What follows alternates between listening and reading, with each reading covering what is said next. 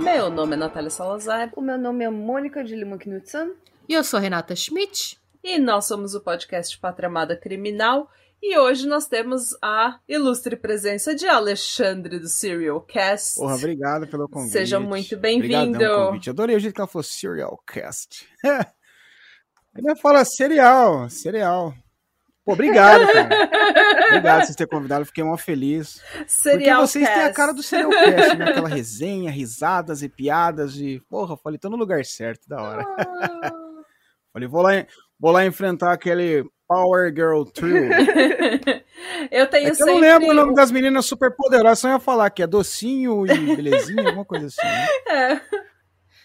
É. É a lindinha, a docinha, a florzinha. Ah. Nossa, e a gente é a mais loirinha, a mais ruivinha e a mais. Nossa, a mais eu sou, a do- eu sou a, flor, a florzinha que é a ruiva, né? É, eu a acho que Renata sim. sempre é a ruiva. É porque ela é É ruiva. assim, Não, mais sei. ou menos. Mas o meu, marido fala que eu sou loira. Quase ruiva, ele fala. Mas isso é dele. Eu acho que eu tô mais pro. No Brasil eu sou loira, aqui eu sou morena. Então, ah, gente, ó. O negócio é o seguinte.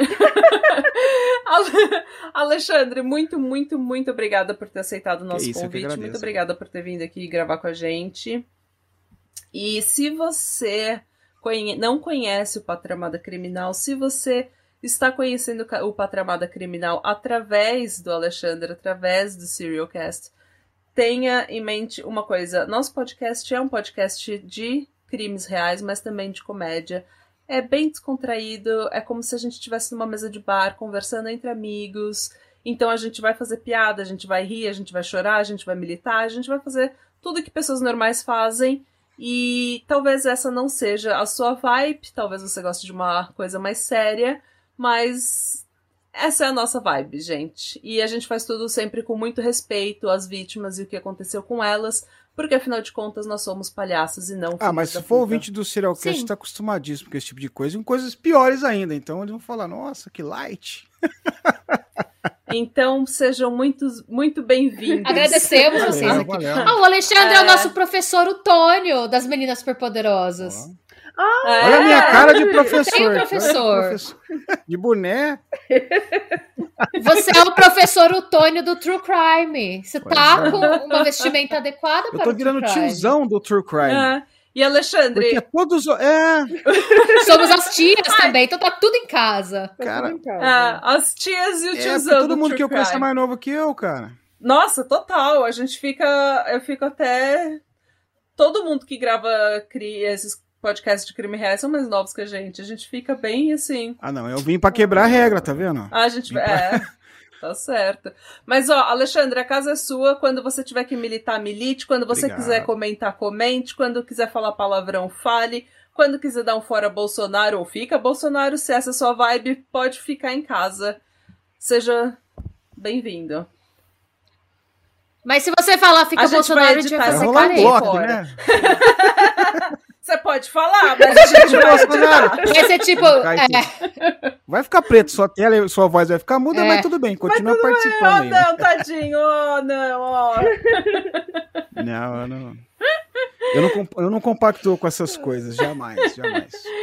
Não, mas fica à vontade pra falar exatamente o que você quiser e ser quem você é, que a casa é sua aqui.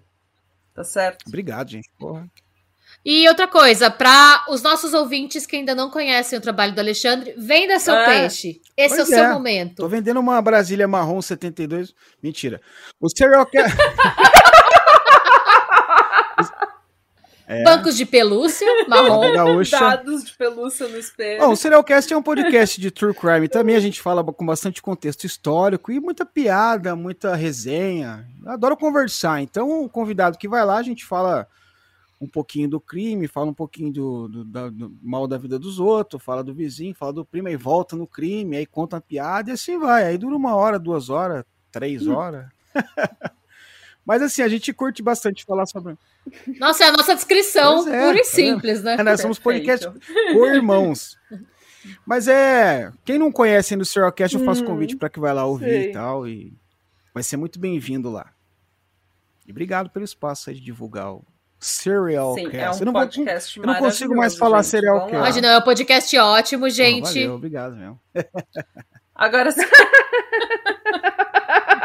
A Natália Serial mudou o nome do cast. podcast. É igual Serial semana cast. passada a gente eu fiz um, semana passada sobre a Susana von Richthofen.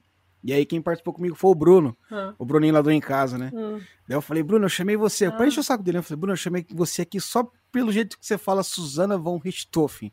Ele falou, é, mas o que, que tem? Eu falei, não, fala aí. Daí ele falou, eu falei, tá vendo que da hora? tal, Mas tava brincando com ele, né? Daí ele falou, cara, pior que eu, eu vi uma vez uma moça falando Susan von Richthofen. Eu falei, caraca, velho, é muito sofisticado pra nós. Vamos no Suzane mesmo. Mas no Brasil a galera tem uma mania, né, de falar assim mesmo, tipo, Susan, puta, não cabe, né, Susan. É. Mas assim, ó, é, você sabe que o, o certo é falar Susan. Serialcast, mas tem o Serial, que é aquele puta podcast famoso, né, cara? Aí eu falei, então tem que falar diferente, porque senão vai falar, caralho, Tem. você é do Serial, é do Serialcast, é diferente. É Brasil, é Brasil, é BR a parada. Nossa, não, aliás, o episódio que vocês fizeram do Marco Aurélio foi incrível. Ah, ficou legal, também. né? Pô, é que tava Achei com os meninos legal, 18, né? os caras são, são muito bons, Ficou cara. eu muito sou bom. fãzaço dele. Eu comecei no podcast, eu até conto a história lá nesse episódio, que eu comecei por causa deles. E os caras me deram uma força e tal. Hum. É, São seus meus padrinhos, São né? gente boa demais. E topa tudo. Você falou, vamos fazer um podcast de futebol? Bora, a gente bora. fica a recomendação. É, quem gosta de ufologia de uma maneira. É que eles contam de uma maneira. É, não é aquela ufologia ETzinho, homem verdinho que veio da lua. Eles têm uma parada assim, bem, porra, bem científica e tal. É bem louco, cara. Pra quem gosta do assunto ufologia, Ah, esse lance legal. do mistério, não tem aquelas viagens, né? Assim, tipo, Aster e a Terra vai ser. Não, quem, não, nada contra quem curta isso aí, né? Mas pra quem gosta da ufologia, assim, mais voltado pro lance científico da parada, ela é uma, uma pseudociência, né? Mas eles encaram de uma maneira bem próxima, é muito louco. Na toa que estão bem estouradão. Ou seja, menos Heaven's Gate, mais. Men- é, Mas agora, é, agora a gente está descobrindo, né, que realmente existem vídeos que a é, que o governo dos Estados Unidos está É, o Pentágono só soltou tá lá, né? dizendo que não é verdade, existe. É, o Pentágono soltou vários vídeos e tem vários pilotos e professores falando, não, isso daí é verdade, não tem, não é edição. Sabe o que, que me deixa mais encucado com esse vídeo aí? O que- mais surpreso assim é o seguinte: não é nem o fato de ser alguma coisa fora do planeta. O que me deixou mais é, é, ali, possivelmente uma coisa que não seja daqui, né? Mas o que me deixou mais espantado com isso aí foi o fato de um americano falar: Eu não sei o que é isso. Eu falei, porra, o cara não sabe. É. é. Ai, não, gente, a gente tava falando disso essa semana no nosso Insta. Malaysian Airlines, gente. Esse É. caso me intriga de um jeito. Que assim, eu ainda preciso fazer um episódio disso. Me lembrem o Ah. dia, n- não vai ser esse ano. Como que esse avião sumiu e ninguém sabe onde é que ele tá? Gente, não tem, não tem corpo nenhum, não acharam nenhum esqueletinho de ninguém. Um o avião destroço, sumiu, o assim. avião simplesmente desapareceu. É. Vai ver que foi a nave de Heaven's Gate que passou e pegou ele, levou a galera e falou: vamos, vamos, É, vamos. Cara, eu vi, eu vi o do Heaven's Gate de vocês também, um show de bola. E eu tava vendo na no Instagram, eu vi, eu, eu- eu juro por Deus, cara, isso é muito verdade, é verdade. Eu, eu olhei e falei, caralho, cara, o que elas estão fazendo aqui com o velho da van? Porque parece o velho da van, aquele cara, né? Aí. Falei, Eu nunca ó, tinha me Os ocorrido. episódios da van. Falei, pô, mas, cara, elas falavam de crime. Aí depois eu fui ver. Tão Gente, por isso que a estátua da van caiu. É. Tá vendo? Heaven's Gate viu, confundiu o velho da van com o cara de Heaven's Gate e mandou Ele é uma mistura do velho da van verdade. com o Leslie Nielsen. Pode fazer aí uma, uma mental, não é? Não, mashup. Um filho dele. Se É, eles um tivessem um mashup filho, sempre dois, né? assim. Falei, pô, tô falando da van, legal, vou ver. Gente. Vou ver. Mas, ó, não é. O pessoal já acha, inclusive, mais um disclaimer aqui. Se você não conhece o Patramada Criminal ainda e tá vindo pelo Serialcast, pelo Serialcast. Serial. A gente, gente, importante dizer, nós não somos pró-governo. A gente não tem nada a ver. O nosso o nome Pátria Amada simplesmente foi uma ideia da Mônica de fazer uma brincadeira com o hino nacional. A gente não é super nacionalista e não somos bolsominions. Agora, se você realmente, se você vir o cara lá que parece o velho da van. E daí vê o nome do podcast, fala Pátria Amada Podcast, a pessoa vai achar que a gente é bolsonarista. Ó, eu, eu preciso até fazer um adendo, que assim, quando você mora fora, e é uma coisa que os ouvintes que já moraram fora vai- vão saber, e os ouvintes que não, é uma coisa que é importante falar. Quando você sai do Brasil, por mais que você reclame do Brasil hoje, que você fale que o Brasil é uma merda, você vai encontrar qualquer brasileiro na rua, a chance desse cara virar seu melhor amigo aumenta exponencialmente, É. porque ele é brasileiro. Verdade. Então a gente, assim, aqui, por exemplo, qualquer lugar que você vai, aqui eu vejo, por exemplo, mercado brasileiro, tem a bandeira do Brasil gigante, Você falar, tipo, vira muito. ordem e progresso mercado. Ah. Eles jogam todas as referências do Brasil, porque a gente tem muita saudade de casa. Ah, Assim, não, a relação com o Brasil é um negócio que por mais que você reclame, a gente pode reclamar, mas se alguém vier falar mal do Brasil pra você, você vai voar É, no só pescoço nós da pode pessoa. falar mal do Então quando você tá fora, O dia mais feliz da, da, da minha mãe aqui na Noruega foi o dia que ela encontrou uma jaca numa loja de, de frutas aqui.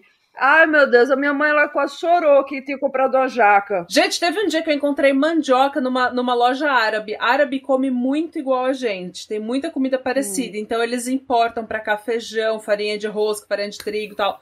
Mano, o dia que eu encontrei mandioca, coentro e palmito, eu acho. Nossa, eu ficava Sim. assim, ó, que dava. Eu comi tanto palmito, eu comi uma caixa inteira, uma lata inteira de palmito na hora, assim, sabe? Palme- nossa. Desesperada. E é uma coisa engraçada, porque assim, por exemplo, hoje, se você sai no Brasil com uma camiseta do Brasil, você tem toda aquela conotação dos protestos. É meio que você falar que Pois você é de é, direita. eu ia Ah, comentar isso, cara. aqui- É, é até curioso esse lance que a Natália falou, de tipo ter que fazer um disclaimer para dizer, olha, eu, a gente fala sobre a pátria Sim. amada, mas não somos pró-governo. Porque isso tomou uma conotação tão diferente, né, cara? Porra, eu acho que é Muito muito louco a gente Sim. ser nacionalista do tipo assim, ah, cara, eu sou brazuca e o Brasil é muito louco. Mas não, cara, que é, o- é o lance que a Rê tá falando aí. Ah, De tipo, pô, você sai com a camisa do Brasil, eu falo, caralho, não tem jogo do Brasil, não é Copa, então vai pra Paulista protestar a favor do governo. Isso é muito foda, né, cara? ah. É muito foda, eles É. tiraram, eles tiraram, eles tomaram a pátria da gente, a gente não pode mais expressar na, absolutamente nenhum amor pelo Brasil sem ser acusado de ser bolsonarista. Uma das últimas palestras que eu fui é, quando eu trabalhava em marketing no Brasil antes de vir pra cá foi do Caco Barcelos. E uma coisa que o Caco Barcelos disse de quando ele foi até correspondente de guerra e tal, é que o guia jornalismo 101, se você é correspondente de guerra brasileiro, é você levar alguma coisa do Brasil na sua mala, porque o brasileiro no exterior é muito bem recebido. Uhum. Todo mundo Porque gosta da aqui o Brasil é sinônimo de você ser esforçado, de você ser hard worker, de você trabalhar duro, de você ser extrovertido, de você ser educado. Hum. Então ele fala, ele mostrou até pra gente que ele tinha uma mochila do Brasil que ele usava para andar no Iraque, para andar no Afeganistão, porque a chance dele ser atingido usando um símbolo do Brasil era muito menor. Ah, Porque o pior que vai acontecer, se alguém não conhece nada do Brasil, vai olhar pra você e falar de futebol. É. Não, e Sim. gente, é assim, ó, eu aqui na Noruega eu já encontrei gente de. Aqui tem muito muçulmano, tem muita gente muito refugiado, muita gente que veio aqui por causa, por causa de guerra. Então você tem muita gente da África e muita gente do Oriente Médio. E também da Ásia, mas assim, muita gente da África. Gente, não interessa se você tá falando com um norueguês, um alemão, ou com um ou com um africano, ou com uma pessoa do Oriente Médio, um asiático. Eles sempre que você fala, de onde que você é? Porque eu tenho cara de russa e meu nome é Natália. E eu sou grandona e branca, que nem uma, um palmito. Daí as pessoas acham que eu sou russa. Mas quando elas começam a falar comigo, elas falam, de onde que você é? Eu falo, ah, eu sou do Brasil. Então, ah, um Brasil! Elas abrem um sorriso na hora. O Brasil é super... A, a reação a é sempre reação- essa, sempre um sorriso. e isso não é verdade, isso é interessa o pessoal louco. da África, então eles são apaixonados pelo Brasil. Eles já começam a falar de futebol, e daí eu fico com aquela cara de, de bisnaga, eu tenho que falar, meu filho, eu não, tá eu não lembro de absolutamente nenhum nome, eu não sei. Eu aprendi que a melhor coisa que você pode ensinar para um gringo é vai Corinthians. Eles amam. Você fala, hey, say, vai Corinthians. Eles falam, vai Corinthians. Yay! Funciona em qualquer lugar. É, Vai Não, e Corinthians. se você falar também, se você ensinar as pessoas a falarem caralho, elas ficam maravilhadas. Elas começam a usar em tudo quanto é. Quanto é Cara, frase. Tudo Essa é caralho. fase vai passar, isso aí vai passar. A gente vai voltar a ser o Brasil que era antes. É só uma. Vai. Vai. É só uma, um lapso Apesar de você, amanhã é de ser outro dia. Exato, é. Eu sempre falo pra todo mundo, cara, isso tudo vai Hum. passar, isso vai passar. Porque é, é, Hum. nós brasileiros, pelo fato, acho que acho que o lance histórico da gente ser muito miscigenado e tal, a gente tá muito sujeito à cultura externa. Né? Você pega, por exemplo, tipo o povo muçulmano, né? Aliás, os árabes, etc. e tal, que é uma cultura mais antiga, eles são um pouco mais fechados para receber esse tipo de coisa. Até consomem cultura de fora, mas são mais ali a, a cultura deles, que é bem milenar, né? O Brasil não, o Brasil é um país muito novo, a democracia é muito nova. Uhum. Então a gente vai passar por algumas coisas, mas tudo vai voltar ao normal. A gente vai voltar a ser aquele povo unido que era Sim. e tal.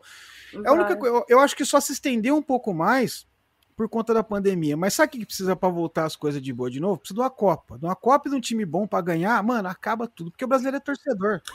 Sim, é, tá sim, faltando. eu concordo, concordo então, total. Só não, só não com, aquela, com aquele jogo da, da Alemanha da última vez. Que não, sem 7x1, chega. Não, ninguém, não, não superamos o 7x1. Não. não, porque o 7x1 ele deixa a gente precisa de reparação histórica da Alemanha, gente, pelo 7 a 1 Ele deixou sequelas do nosso, do nosso. Tem que ter um novo julgamento. A gente precisa de um, de um, sabe, uma final de vingança, sabe? É. Só pra dar pau neles. Porque, Quem sabe agora Deus. que menino Ney virou adulto Ney, a gente não consegue. Você viu que tudo começou a dar merda depois não do sei. 7 a 1 cara. Antes do 7 a 1 tava tudo beleza. Sim, sim. Antes do 7x1, Brasil, sexta economia do mundo, gente, na época do é. 7x1. Daí que foi tudo pra foi merda. Tudo pra merda. Eu quero merda. reparação histórica da Alemanha por esse 7x1. Olha a situação a minha que amiga, a gente tá. Minha amiga, que ela, ela, os pais dela da Alemanha, ela me ligou durante, durante o te, no, no primeiro tempo do, do campo, aí dizendo, desculpa, você tá bem? Você tá bem? Eu não tô bem, eu não tô. Não, gente, porra, nada está bem. gol. Dá pra você perguntar pra qualquer brasileiro de qualquer lugar do mundo onde você tava no dia do 7-1, a pessoa vai dizer. Eu lembro até hoje, já faz sete anos, eu tava na Praça Roosevelt, no boteco, e eu lembro que eu fui no banheiro fazer xixi. Tinha acabado de rolar um gol, o Brasil tomou um gol. Eu falei, foda-se essa merda, agora eu não vou mais segurar, vou fazer xixi. Fui fazer xixi, voltei. Aí eu falei, o que, que eles estão passando replay do gol se o jogo tá rolando? Não, era outro gol. Caralho, não era falou... replay. Não, o que você falei, falou é muito é... interessante, porque você falou assim, né? Perguntar pra onde, aonde tava. Antes disso, a máxima que tinha que o pessoal usava isso era na morte do Ayrton Senna, você vê? Que era dois ídolos do esporte que marcam Nossa, é verdade. Todo é, mundo lembra. É. Eu ainda fiquei puto que eu. Ó, ó, pra você ver como a memória. Em 93 eu tinha. Não, foi 94 que ele morreu, né? Eu tinha dois anos. Mentira, eu tinha. Foi. Eu tinha. Não, é. 13 anos já. Eu tava jogando bola na rua e meu time tava perdendo, tava tudo ruim. Minha mãe falou assim: puta que pariu, o Ayrton Senna morreu. Ela passou sinal que tava jogando. Ela falou, puta, o Ayrton Senna morreu. Eu falei, ah, que se foda. E depois que eu parei, eu falei, caralho, o Ayrton Senna morreu? Como morreu?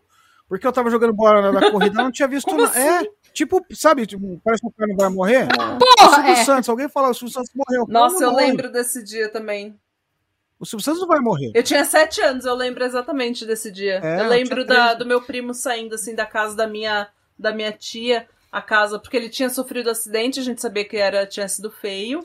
Mas e ninguém sabia que ele tinha morrido. Ninguém sabia na, que ele tinha hora, morrido ainda. Disso. Então levou acho que umas duas horas, umas duas, três horas. E daí a gente tava voltando para casa e o meu primo saiu assim na porta da casa da minha tia Dilma, na Ilha da Pintada. E ele pegou e falou assim: Tem uma tia Dilma? Tem uma tia Dilma na Ilha da Pintada. E daí ela pegou e falou assim. ela pegou e falou assim. É, ele falou: é, o Ayrton Senna morreu. E daí minha mãe falou: morreu mesmo? E daí ah, que pena. É. O brasileiro não, não acreditava. Não. Eu lembro que eu, não, eu tinha eu cinco anos. Olha, a gente, a gente sempre mesmo. fazia churrasco lá no playground lá do prédio. Todo, todo mundo se juntava lá de, de domingo, fazia churrasco, assistia o, o, a Ayrton Senna. Aí eu sei que todo mundo ficou super chocado, mas só que aí metade do pessoal tava lá fazendo churrasco assistindo Fórmula 1 e, a, e o resto da metade do, do povo tava na praia. Quer dizer que todo mundo que tá botando da praia, gente, Ai, gente, o Ayrton Senna morreu. Que morreu, ninguém, ninguém acreditava. Então a gente tem que ficar repetindo assim, mil e uma gente, vezes. Gente, isso é tão coisa de brasileiro, morreu. não é? Ayrton Senna gente, morreu. Morreu porra nenhuma. Mesma coisa com os Mamonas Assassinas. Ah, Todo mundo lembra sim. onde tava também. Ai, nossa. Gente, mas vamos, Ai, vamos falar de crime. Vamos, desculpa, nossa, a gente tá, tá divagando muito, a né? Gente... Desculpa, quase 20 minutos. O que, que nós vamos fazer aqui mesmo, né? Mas, gente, vamos conversar. Hoje é a Hashemidit, que tem uma história louca para contar. Como de, como de costume, ela tem uma história muito louca para contar pra gente. Então. Como sempre. Vocês estão preparados? Porque hoje tem de tudo mesmo, e hoje é muito maluca. Hoje é quase tão maluca quanto a história da mina da gêmea dela mesma. Oh, então. Ó, minhas fontes primeiro. É Murderpedia, Wikipedia, The Sun, abcnews.com, o canal da Minnie Hoffman, o canal Arquivo Criminal e os pod podcasts True Crime All the Time, Killer Queens, Female Criminals and Morbid.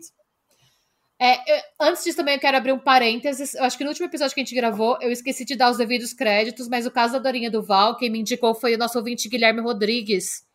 Como a gente gravou uma collab também, a gente também se perdeu na conversa, eu esqueci de falar. Eu mencionei no Instagram, mas eu não tinha falado no episódio, então fica o shout-out pro Guilherme. Obrigada, Muito obrigada, Gui. Guilherme. Você hum. foi o lindo. E agora vamos falar de gente louca, né? Como sempre. Diane Down, vocês conheciam esse caso?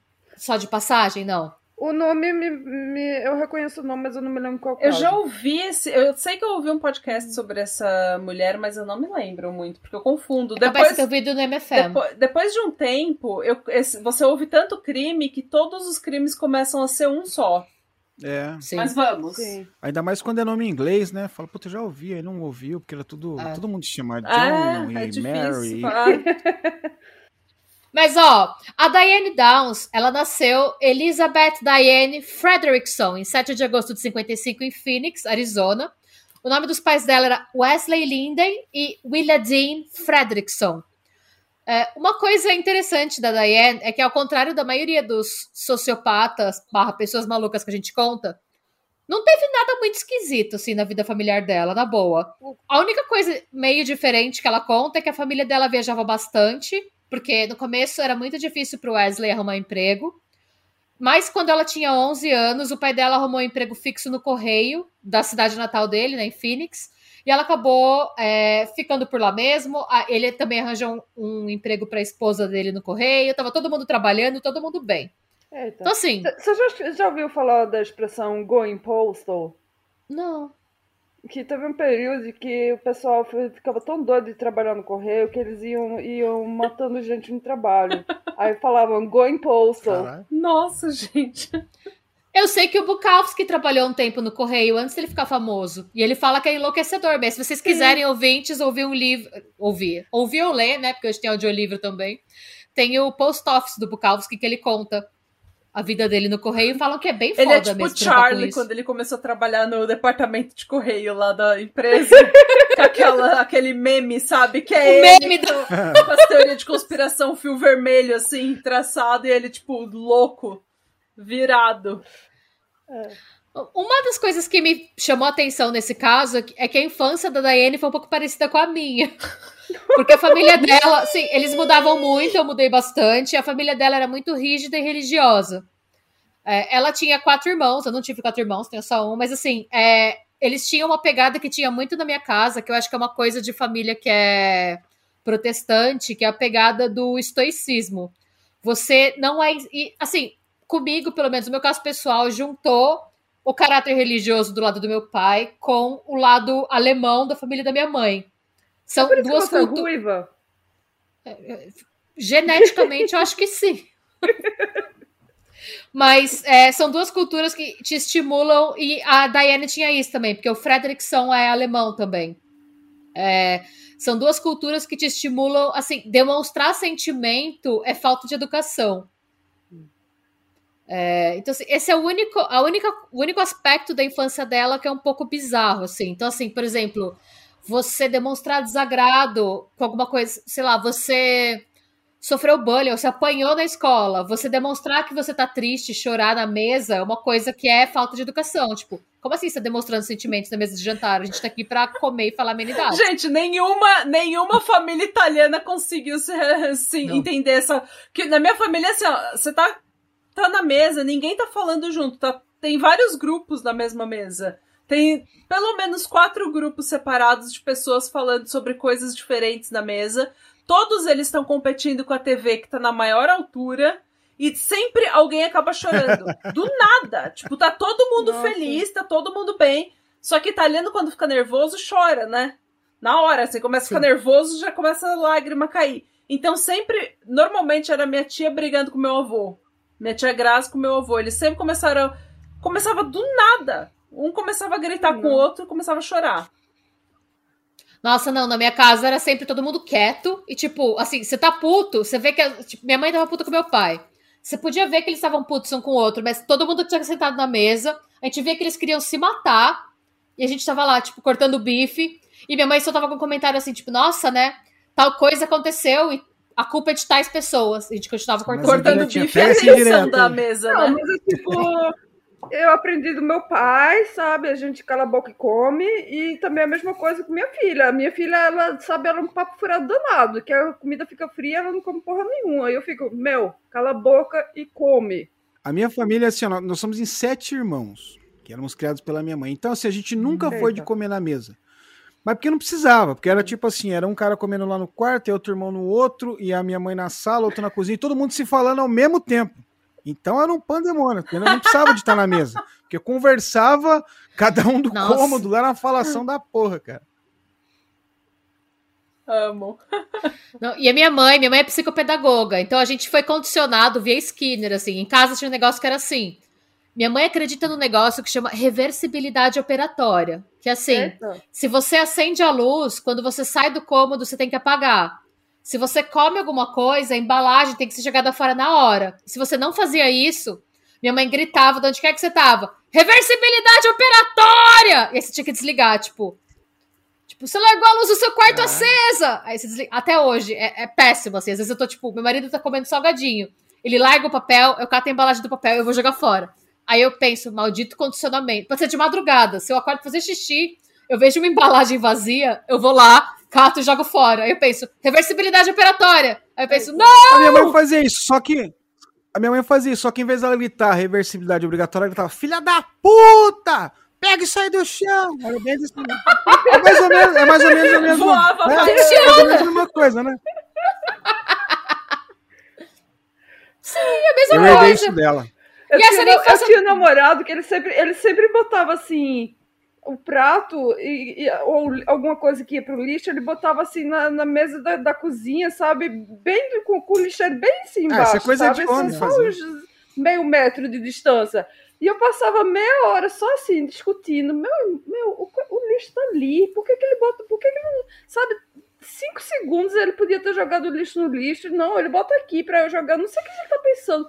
Eu, eu gastava mais tempo, sabe, analisando por que, que ele não jogava o lixo no lixo do que jogando o lixo no lixo. Você tem que gritar reversibilidade operatória e mandar ele fazer. Eventualmente ele vai ficar que nem Ah, eu, eu tenho maluco. trauma, eu tenho trauma, porque minha mãe ela tinha, ela tinha mesa de mármore, quer dizer que ela, ela escutava de qualquer lugar da casa, se eu botasse um copo sem aquele coaster, sabe? Pô, sim, o porta-copo, sim. É, meu, ela dava um grito, bota o coaster! Sabe aquele grito, sabe? Eu, meu, me dava um susto tão grande, por isso que até hoje, mesa de vidro, de alguma coisa assim, nunca na minha casa proibido. O seu bota o coaster, pra mim, é reversibilidade Pra operatória. Hum. É a mesma, o efeito é o mesmo. É.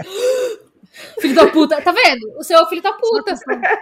Eu sei que assim, a infância da Daiane foi assim. A diferença é que a gente é relativamente normal, sabe? A gente consegue viver em sociedade. Relativamente é a palavra certa. E uma coisa que vai definir a Daiane pra sempre é o termo attention whore. O que ela sempre buscou foi a atenção dos pais. Porque o que, ela conta? A Willie Jean, a mãe dela, sempre falava pra ela que o mais importante na sua vida é você ter um homem. Não. E o que acontecia? Quando a Daiane conta, né? E os irmãos dela confirmam isso. Que quando ela chegava em casa, a Willie Jean, a mãe dela, que trabalhava também, os dois pais trabalhavam, né? As crianças tinham zero atenção. O que ela fazia era chegar em casa e cozinhar pro marido e ficar paparicando o marido. A Daiane conta, inclusive, que ela tentou se cortar nos braços, fazer a borderline pra ver se os pais prestavam atenção, mas ninguém percebeu que ela se Eita. cortava. Coitada. Aí ela desistiu. Aí, é. Aí no roteiro eu coloquei flautinha do Titanic. Só faltava o pai dela falar, ó, isso é uma falta de educação vocês cortar na mesa do jantar. Se quisesse cortar, vai lá pro seu quarto. Vai lá morrer. Não, não É. morre aqui na frente de todo mundo. Vai morrer lá. Não faz bagunça. O, o QI dela era bem alto, ela tinha QI de 141. Só para dar um panorama, a partir de 144 a pessoa é considerada um gênio. Então ela era considerada superdotada, ela era extremamente inteligente. Qual era É. dela? 141. Ah, tá bom. 144 você é um gênio, 141 você está superdotado. Ok. E aí ela percebeu que ela podia não conseguir a atenção dos pais dela. Mas que se ela se comportasse do jeito certo, ela podia conseguir a atenção dos caras. Que pra ela podia ser o suficiente, porque ter alguma atenção é melhor do que nenhuma atenção. E aí, com 14 anos, ela cortou o cabelo. Pensa que isso com 14 anos, ela nasceu em 55, era quase nos anos 70. E era uma época que era tipo ápice de Marilyn Monroe e ápice de divas glamour Hollywood. Então ela pegou um corte de cabelo Marilyn Monroe, platinou o cabelo e ela trocou de nome. Ela falou que ela não queria mais chamar Elizabeth e ela começou a usar o nome do meio, que era Diane, porque era mais glamuroso. E aí ela começou a realmente conseguir atrair a atenção dos caras. E com dois anos depois, ela conheceu o Steve Downs. É, ele tinha 18 anos na época, ela tinha 16. Foi o primeiro namorado sério dela. Mas assim, todas as fontes. Assim, não todas, mas 90% das fontes que eu pesquisei tentam jogar a culpa de toda a situação na Diane. Mas para ser muito sincera, o Steve era meio embuste também, hum. sabe? Então, assim, eles estavam juntos, eles eram um casal é, real oficial, mas rolavam traições tanto do lado dele quanto do lado dela. Porque ela sempre queria atenção. Então, assim, é, se ela sentia que ele não estava comparecendo no departamento atenção, ela ia atrás de alguém que desse atenção para ela. E aí, em 1972, o Steve se juntou à Marinha e a Diana foi para a faculdade que os pais escolheram para ela, que era a Pacific Coast Baptist Bible College, que seria a, é, a faculdade da costa do Pacífico da Bíblia da Igreja Batista, em tradução livre. E ela durou um ano nessa faculdade, ela foi expulsa um ano depois por comportamento promíscuo. O que, é que ela fez? Deu mais que chuchu na cerca. Eita! E aí, e assim, nesse intervalo ela ainda estava com o Steve, eles estavam namorando à distância, mas estavam. E ela foi expulsa por comportamento promíscuo e teve que voltar para casa. E aí passou esse tempo, é, em 73 o Steve também acabou o período dele de servir, né, na Marinha. Ele voltou também para a cidade natal, eles retomaram o romance. E assim, a Diane, mesmo quando ela entrou na faculdade, ela já tinha 18 anos, ela ainda tinha dos pais dela horário para estar em casa, que eles chamam de curfew, né? uhum. né? E teve um dia que, em vez dela voltar às 11, que era o horário que ela tinha que voltar sempre, ela voltou às 3 da manhã. Na festa. Ela, ela tava na casa do Steve. Ah, tava na casa do Steve. É, o que, que o pai dela fez? O pai dela pegou uma shotgun às 6 da manhã, três horas depois, bateu na porta da casa do Steve e disse que ele tinha duas opções: casar com a Diane ou tomar Caraca. um pipoco na cabeça. Ou, ou seja, literalmente shotgun wedding. Sim, eu pensei.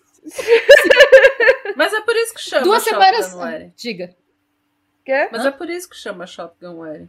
Sim. Não, Shotgun Wedding é quando a mulher tá grávida e aí coloca a arma na cabeça do cara pra é, então. casar. No caso deles, ela, ela nem engravidou, ela só transou ela com só ele. Transou. Ah. Hum. Duas semanas depois, eles casaram. Eles casaram em 13 de novembro de 73. E viveram felizes para sempre. Fim. Brinks! Não, eles não viveram felizes para sempre. Pra vocês terem uma ideia do nível de embustice do Steve, hum. duas semanas depois do casamento, ele tinha um encontro marcado que ele não desmarcou porque ele casou. Ai, gente. Ele não já só. Tava, é. já tava na minha agenda, porra, não posso desmarcar. Sim! Sim! Ele falou exatamente isso. Caralho. Ele falou pra ela: Ó, oh, desculpa, já marquei eu marquei um mês antes, é eu não vou desmarcar porque eu passei. Desmarcar, sabe? Deselegante deixar a menina você agora entende, esperando. Você entende. Ele falou que não era coisa que um cavalheiro fazia, desmarcar o encontro previamente marcado. Sério. Calma, que é embustice, não para por aí. Ah. Ele fez a Diane passar a roupa que ele ia usar no encontro. Caralho. Não! Eu botava fogo na camisa dele. Eu botava fogo nele. Mas que dependência afetiva dessa também, que a menina se submete a uma parada dessa, né, meu?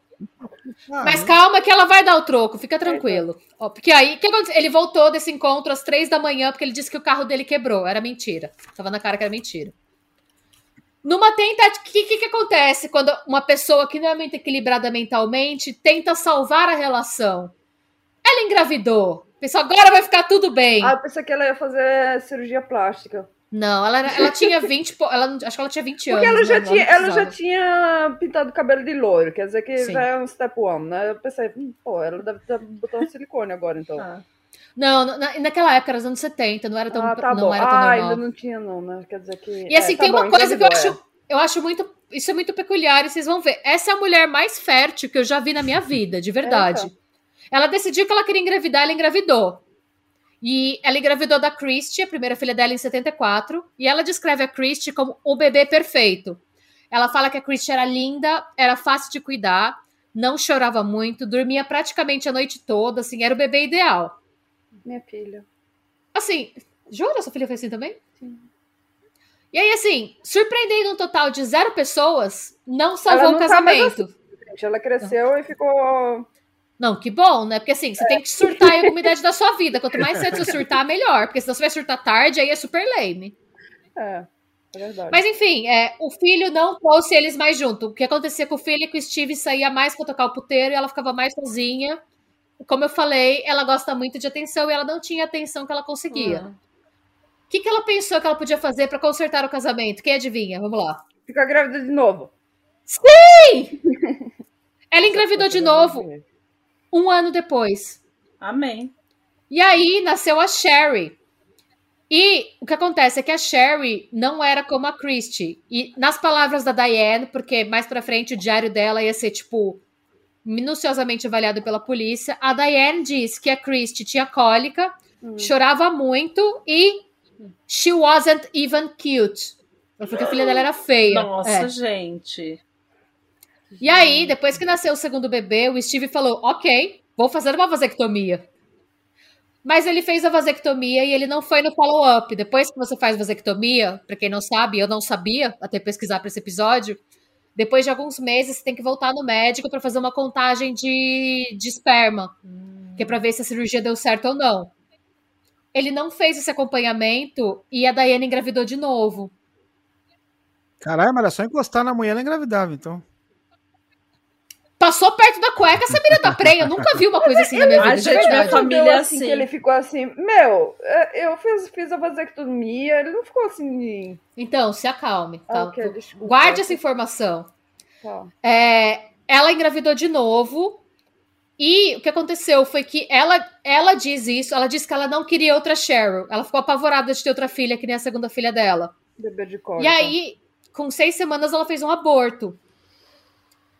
E o que aconteceu? É, tem uma coisa da Diane, ela é descrita como tendo uma personalidade estriônica. O estriônico é meio que o borderline. Qualquer reação para ela é muito intensa. Então a alegria é uma coisa absurdamente alta e a tristeza é uma coisa que, assim, qualquer coisinha é o fim do mundo para ela. Hum. E falam que, gente, assim, tem estudos que dizem que pessoas que têm histórico de transtornos mentais graves tendem a sofrer mais as consequências de um aborto. Hum. E depois de um tempo que ela fez esse aborto, ela começou a ficar obcecada pela criança que ela abortou. Ela deu um nome pra menina. Ela falou que essa menina ia chamar Carrie. Gente. E aí ela começou a ficar obcecada, obcecada por essa criança, obcecada. O Steve trabalhava viajando muito. Então ela ficava muito tempo sozinha com duas crianças para cuidar. Eles não tinham muito dinheiro, então ela não tinha ninguém para ajudar. E aí teve um dia que ela foi numa feira. Sabe essas, é, esses carnivals que tem nos Estados Unidos, que é tipo esses parques de diversões, assim, meio que quermesse. E lá nesses parques, às vezes, quando você está no estado mais conservador, tem a quermesse, que é a, querme... a, a barraca da quermesse pró-vida, que é para convencer as mulheres a não abortarem. E ela fala que ela passou na frente dessa barraca, ela olhou para o lado e ela viu a foto na barraca de um feto de seis semanas, que foi a idade que ela abortou. e ela achou que aquilo foi um sinal divino para ela engravidar de novo. E era. E aí, então, e aí, mas o que aconteceu? Depois que ela abortou, o Steve ele foi no médico e ele viu que a vasectomia não tinha pegado. Porque isso pode acontecer. Às vezes o médico corta o canal do esperma e ele se reconecta. Ah. Então ele Mas, viu meu, que o filho real. Sabe, olha, você sabe quando você vê, você tá assim, tipo, quando minha mãe morreu, eu via coisa em, em, relação com morte em tudo quanto era lugar. Quando eu tava grávida, eu via mulher grávida é, em tudo mesmo. quanto era lugar. Quando a gente comprou o carro da gente, eu vi o mesmo carro, mesma marca de carro em tudo quanto é lugar. Ela dava assim, você sabe, você fica mais. É igual eu falo assim, eu vou parar de fumar. Aí mais, o Brasil né? inteiro fuma. Puta que eu pariu. Ah. Eu não quero mais fumar. É. Você sai e tem um cara fumando. É. é. que você tá mais atento, é por isso. Uhum. Mas eu falei isso pra uma pessoa louca.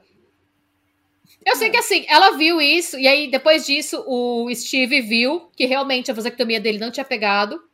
E aí ele fez de novo a cirurgia e ele foi no acompanhamento, deu certo. Mas ela estava obcecada que ela tinha que ter outro filho para substituir a Cherry. A Cherry não, a Carrie, desculpa, a Carrie. E ela queria que fosse uma menina. Porque ela queria meio que a alma da Carrie voltasse nela. E aí, um belo dia, ela chegou em casa e falou: Steve, você tem que reverter sua vasectomia. Eita. Snip, snap, snip, snap, snip, snap. Igual o Michael Scott no Office. E aí ele falou: Não, sua louca. Aí ela disse: Beleza, se eu não for parir uma filha sua, eu vou parir uma filha. E aí, é, ela começou um processo que ela chama de pesquisa genética. O que acontece? Esse é outro fator bem interessante da Diane. É, ela sempre trabalhou e a persona de trabalho dela era o oposto da persona dela em casa. Falam Como que no eu. trabalho. Você, você é assim também? Não, Mônica, você é louca em qualquer lugar. Ah, tá bom. Eu conheço você em casa, no podcast e no trabalho. Tá bom. Falam que ela no trabalho era assim, a pessoa mais animada do mundo, ela era super é, sedutora, ela conversava, ela se interessava pela vida dos outros, e ela trabalhava na época como eletricista. Não! Sim, e ela não só era eletricista, como ela se especializou em desenvolver todo o sistema de cabeamento e rede elétrica para mobile homes, Hum. Que era uma coisa difícil de fazer na época. Então, assim, o trabalho dela era bem cotado e ela fazia um ótimo trabalho. E era um mercado bem masculino na época, ela era uma das poucas eletricistas mulheres. Esperta. Meu pai Yeah. trabalhava com isso. Quem? Meu pai. Jura? É, Meu pai, ele é engenheiro eletricista, ou engenheiro de eletricidade. O Tony também não. Hum. Mas na verdade ele é eletricista, quer dizer que a única vez, porque ele era marinheiro, ele trabalhava, ele fazia isso, ele trabalhava em- no navio, mas quando, quando eu nasci, ele eh, foi a única vez na vida dele que ele, que ele ficou dois anos na Terra, nos meus primeiros dois anos de vida, ele trabalhou como eletricista. Hum. Interessante. Não sabia. É, o Tony trabalha também em como eletricista em plataforma, essas coisas. É, eu sou formado em eletrotécnica também, Mas- mas, eu não trabalho com isso aí porque eu tenho medo de morrer com choque. Cara, é sério, quando você faz o curso, tem as, as, as matérias lá de segurança, os caras mostram. Os puta que pariu. Eu falei, não, não quero. Aí eu fui trabalhar com telecomunicação, entendeu? De medo mesmo. É. Não, muito Ah, eu me, lembro, eu me lembro uma vez que eu trabalhava no, no supermercado e teve um. A gente tinha um bar no, no andar de cima, isso é sobre o supermercado, e eles, o, o galão de cerveja, ele estourou alguma coisa assim, vazou tudinho e começou a, a cair, descer, descer o- a cerveja para dentro da loja, né, pelo telhado. Aí eu sei que eu liguei pro meu chefe, pro chefe da loja, olha, isso isso aconteceu, tá, tá vazando aqui e coisa tal. Ele, ah, vai lá, vai lá na, na, na caixa da eletricidade, vai lá ver se os fios estão molhados. Eu, Ô, Meu! amado. meu pai é eletricista, eu não vou pegar fio molhado porra nenhuma, venha você pegar nos fios molhados. Meu cu. Não. Mas enfim, Daiane chegou lá e o que, que ela pensou? Eu vou transar a galera, da, os meus colegas de trabalho e ver quem tem potencial para ser um bom pai. E nessa, ela achou um moleque que chamava Russ, ele tinha 19 anos. Eita. Ela diz que ele tinha uma boa estrutura. Nesse podcast, né? Muita gente Não, ele tinha 19 anos, ela tinha tipo Tá bom, 23, tá, não era então tanta tá. diferença. Então, é. É, ela diz que ele tinha uma boa estrutura óssea, era bonito, alto e um bom trabalhador. Ela transou com ele uma vez e engravidou. Eita. E aí ela contou pro Steve que estava grávida. O Steve sabia que o filho não era dele. Ele pediu para ela abortar. O Russ pediu para ela abortar. E ela falou: foda-se vocês, eu preciso substituir a Carrie que eu abortei. E o Steve aceitou criar a criança como dele. E aí nasceu o terceiro filho da Diane, que era o Steve Daniel Downs, era um menino, ele nasceu em 78. E a reação da Diane foi ficar decepcionadíssima, porque ela queria uma menina. Porque ela Imagina- queria substituir a filha que ela Ah, perdeu. imagina se ela. O nome dele é. Steve. Não, o nome dela é Carrie. E o menino tem 19 anos. Oi, Carrie. Meu nome é Steve. não, é Carrie. Ela só vive em denial. O resto da vida. É, não, ela é um denial, porque assim, ela queria que fosse uma menina e ela meio que rejeitou o Steve automaticamente, assim. Ele ficou conhecido como Dan, porque Steve já era o marido dela, né? De então- denial. Dan Niles. Tudo. do- E aí, como vocês podem ter percebido, ela era uma pessoa extremamente fértil. E um dia depois de. E ela adorava ficar grávida, porque, como eu falei, ela é uma attention whore. Quando ela ficava grávida, ela tinha muita atenção das pessoas. A galera parava lá no mercado, queria saber de quanto tempo ela, Ela era, tava. assim, sabe, ela era com certeza aquele tipo que você tá com duas semanas de gravidez, você já tá andando assim de perna aberta, com a barriga pra frente, sabe? Amando a barriga o tempo todo. Imagino. Sim.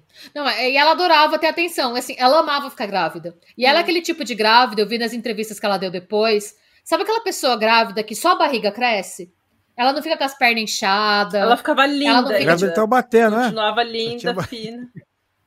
Grávida de Taubaté. Não, mas ó, falando sério, você vê esse de lance da grávida de Taubaté é muito parecido com o dela, que era pra chamar atenção, né? É. Sim, é, É é- é- não, é muito parecido mesmo. Ela, ela adorava estar grávida. O problema é que quando a criança saía dela, ela perdia o interesse, porque não era mais sobre ela. Então, assim, vários colegas de trabalho dela depois disseram que, assim, ela deixava as crianças pra qualquer pessoa cuidar. E se não tivesse ninguém pra cuidar, ela mandava a Christy, que tinha seis anos, cuidar dos irmãos. Eita. Ela ia pro bar pra pegar homem, quando o Steve Pra tava fora, e largava. É, não, ela engravidava, ela era tão. Ela era tipo a super fértil. Ela engravidava quando ela queria. Ela sabia não engravidar quando não interessava. É. Porque ela transava uma galera. E. Ela foi Assim- muito sortuda com isso, então, porque não é. Pessoal não é assim, só se decidir, esse mês eu vou ficar grávida e só assim, olha no calendário, não é assim. Tem tanta coisa que você tem que, sabe, acertar pra pessoa ficar grávida que, que é. Ai, assim, gente, mas a minha é família, a incrível. minha família é tão fértil até hoje, se eu não tomar pílula, se eu esquecer um, um dia a minha pílula, nenhum homem pode, pode nem falar oi pra mim. Porque eu fico desesperada. eu fico... É. Gente, minha mãe, com 35 anos, ela falou assim: ah, vou tentar engravidar. Daí eu vou parar de tomar pílula agora pra começar, né? Porque vai demorar, faz tempo que eu tomo, eu tenho 35 anos. Ela tava grávida depois de três meses. Nossa, A gente, minha tia, a minha tia com tireoide, tomando tire... remédio pra tireoide a vida toda, o médico falou assim pra ela: Olha, você, se você casou agora, você quer esperar um ano pra ter filho, é melhor você ter- parar de tomar o remédio da tireoide ou o anticoncepcional agora, porque esse remédio da tireoide que você toma, ele para a sua fertilidade junto com o problema que você tem hormonal, vai levar, pode levar anos pra você ficar Ela falou pro grávida. médico, você não sabe de onde eu venho. Não, Ô, amada. ela, ela crente que ele fala que o que ele tava falando tava certo. Ele falou: é, realmente, faz muito tempo que eu tomo, eu tenho problema de tireoide, então vou parar de tomar o anticoncepcional para daqui mais ou menos uns, sei lá, um ano, uns dois anos eu ficar grávida. E na próxima menstruação já não desceu. Ela já não ficou menstruada. Caraca. Tipo, Eu, ela hein? ficou Deus me grávida livre. no mês. Eu preciso me cuidar, gente. eu Ai, tenho morro de gente. medo de ficar grávida. Eu parei de tomar pílula no começo dos anos dos 20 anos e só fiquei grávida uma vez. Nossa. Eu tive muitas tentativas, viu? Não não faltou tentativa de, de- Mas só que não deu certo, só deu certo uma vez. Ah, eu morro de medo disso, porque a minha família é, é coelho, dos dois lados, é tudo coelho as mulheres. Ah, tá. Mas enfim, essa é a minha história familiar. Todo mundo é diferente, né? E aí o que acontecia é que assim, ela engravidava, ficava de boa grávida, paria, foda-se a criança. Hum. E aí, teve um. é, algum tempo depois, né, dessa situação toda, em 81, ela tava em casa vendo TV no dia de folga. E aí ela viu um episódio do The Phil Donahue Show, que falava de barriga de aluguel. E ela pensou, gente, isso- ela falou, gente, isso é tudo que eu preciso pra ser feliz, isso é minha vocação pra vida. E aí, o que, que ela fez? Ela trocou de emprego, né? Porque você não pode ter emprego de risco quando você vai ser barriga de aluguel. Então, de eletricista, ela, ela pediu pro pai dela ajudar ela a arranjar emprego pra ser carteira no correio, que era o trabalho do pai dela. É, ela fez, ela tentou três agências. As duas primeiras ela não passou no psicotécnico. Por quê, né? Porque você... Mas como assim a agência? Era, era legal esse lance da barriga de aluguel? Você ia numa agência, ah, nos Estados Unidos ainda é. Ah, acho que aqui no Brasil não É, você pode, vai né? numa Não agência- pode aqui também, acho que não, né? Eu acho que no Brasil não pode.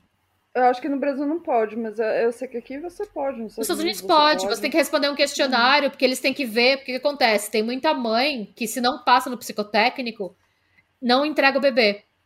É. Caraca. E aí acho- foi, foi exatamente o caso da Diana. Ela respondia as Ah, perguntas. mas ela era ao contrário, ela só queria ficar grávida, mas não tava nem aí quando, quando o bebê saía. Quer dizer que era perfeito pra ela, né? Ela recebia a atenção todinha de ficar grávida e depois. Então, mas o qualquer teste psicológico que ela fazia, parecia que tinha alguma coisa errada com ela. Porque tinha alguma coisa errada Sim, com ela ela. será, era né? muito estranha, de verdade. Mas o quê? Não, ela- E aí eu sei que na terceira, né, ela fez duas entrevistas. Mas assim, ao mesmo tempo que ela era muito louca, ela era extremamente inteligente. Então, assim, ela fez duas Sim, entrevistas. aí ela começou a notar, olha, eu respondi desse desse jeito naqueles testes, não deu certo, então vou, vou mudar um pouco as minhas respostas para passar esse teste. Tá vendo como a Mônica é a mais malandra de nós? Aí, foi exatamente isso que ela O Ed fez. Eu Kemper fazia muito pensado isso, né? Quando ele estava internado lá Sim. no, no- Ele sabia todas as respostas que os caras queriam ouvir, né? Hum. Exato, ela fez o Ed Camper, perfeito. Colocação perfeita. Ela fez o Ed Camper e aí na terceira agência que ela foi, ela conseguiu. E naquela época, quando você topava, você ganhava 10 mil dólares por engravidar, que hoje, pelo o True Crime at the Time, eles fizeram a conta, 10 mil dólares em 81 equivaleria a 120 mil dólares hoje. Aqui no Brasil equivale a um bilhão de reais. Você compra a Fernando de É. Noronha, né? Basicamente. Será que vale pra homem isso aí também, não? Mentira.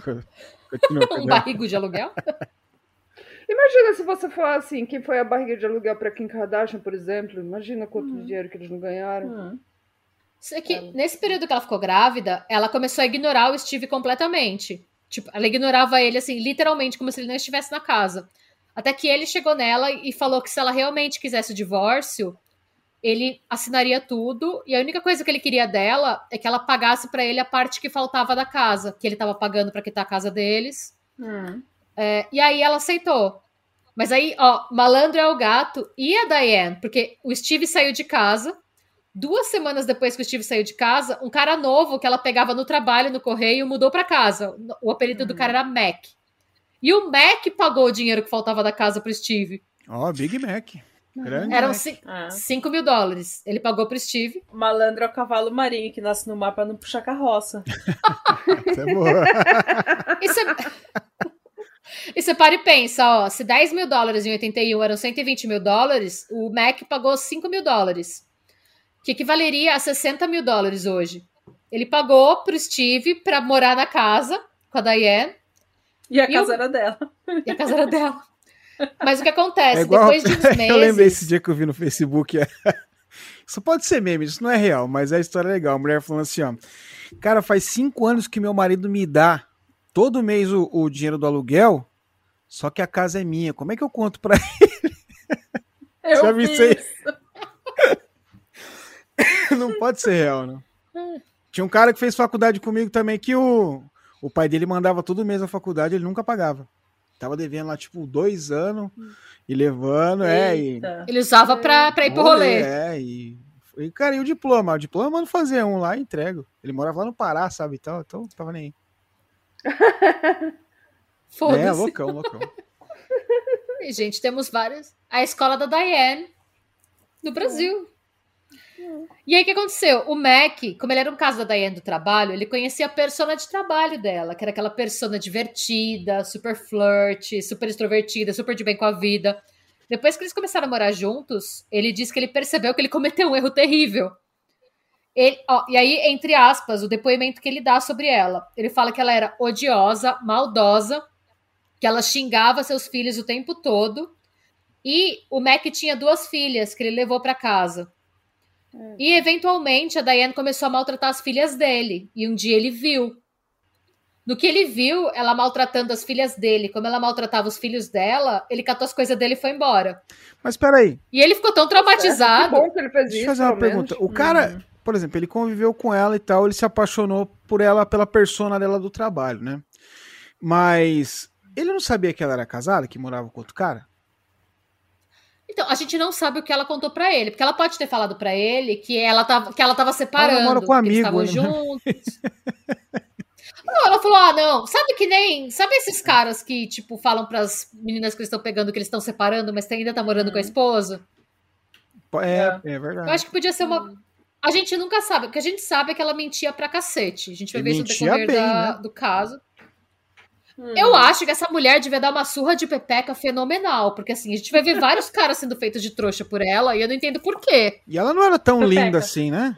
Peraí, que eu tenho Não. que ver uma foto da cara dela. Ah, eu tenho, desculpa, gente, eu devia ter falado isso antes, eu fiz um eu fiz um Google Collections com fotos dela. Eu assisti um Nossa, vídeo, um videozinho da- de uma. É um vídeo meio retrô, assim. Entrevista? É, eu, eu- uma coisa que eu achei interessante, que a casa, já viu a casa dela? Parece a casa dos Simpsons. Você viu? E ela mora, em- morava em E Springfield. ela morava em é. Springfield. Falei, pô, tem uma teoria aí, cara. Gente, a gente tava. Tem uma foto que eu tô vendo aqui dela. A gente tava falando daqueles ha- Habbers. Eu pensei disso, mas eu falei, com melhor não falar nada. comprido. Eu, meu. Ela também tem um queixo um Ah. pouco comprido, A primeira viu? coisa que eu pensei é, Total. não. Nossa, é verdade. Cadê? Eu consigo contar pra vocês no Ah, chat não, aqui do não Zencaster? Ela tem uma cara de banana. é um queixão Sim. assim, meio Cássio do Corinthians, né? É. É. Tá bom, então. Tinha que ter um chaveco forte, cara. Porque eu vou falar pra você, umas duas vodka aqui não ia, não. Ainda, olha, né? Eu acho que umas. Ó, eu mandei pra vocês. É ver no link do Zencaster. Esse link é o, a pasta que eu fiz dela. Ah, se- se- será que você compartilhar? Tipo, peraí. no chat. chat, não dá? Peraí, eu acho que É. eu, cons- eu vou mandar o link. Eu acho mais fácil. No chat do Zencaster. Se vocês conseguirem ver. ver? Eu vou mandar o link do vídeo que eu falei pra vocês que eu vi aqui do. Pronto, vê esse segundo. Isso são várias fotos dela, assim. Não, ela tinha um queixo bizarro. E guarda essa informação, que isso vai, vai ser tópico para a conversa mais tarde. Ok. Mas, enfim, é, eu não sei qual que era o gogó, o que, que ela falava, mas é, o Mac caiu na conversa a ponto de pagar esses 5 mil dólares pro ex-marido dela. E depois, quando ele foi embora, ele falou que ela nem precisava pagar ele de volta. Caralho, bicho. Fica tudo pra Eita! você, só deixa eu vivo. Deus o livre. Ainda assim, ela teve o filho, né, de barriga de aluguel, ela entregou o filho e ela pagou, os 10 mil que ela ganhou, os 5 mil ela pagou o cara. E o resto ela usou pra sair de férias e acabar de pagar a casa Eu dela. tinha dito que ela não, ela não precisava pagar? Mas ela quis pagar mesmo assim. Ah, eu não pagava, não. Se ele dissesse que eu não ia precisar pagar, eu não pagava, não. E aí, ela quis se vingar do Mac como? O Mac era um colega de trabalho dela, né? E aí ela disse que ela decidiu se vingar dele transando com todos os homens do trabalho. Sério, ela diz isso, que a meta dela era transar todo mundo do escritório. Eu imagino, o pai dela deve estar muito orgulhoso, orgulhoso dela lá no trabalho, né, dando pra todo mundo. Eles estavam, os dois trabalhavam no correio, mas eles não estavam no mesmo prédio, eles Ah. trabalhavam em cidades diferentes. Mas ela chegou, Mas ainda a assim, né? fofoca também, né? ela chegou a especificar pra ele se era de uma vez ou era aos poucos? Não, ela, não, ela era uma monogâmica serial, ela emendava caso com um de cada vez. Menos mal pro Mac, né?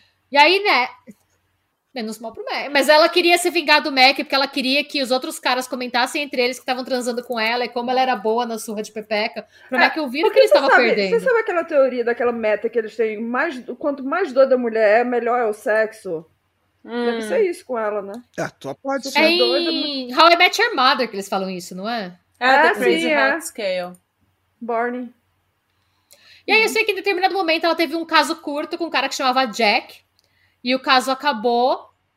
E aí ela decidiu se vingar do Jack também e continuar transando todo mundo do escritório. Mas como ela tinha terminado com o Jack, ela falou: então meu próximo alvo vai ser o melhor amigo do Jack, Eita.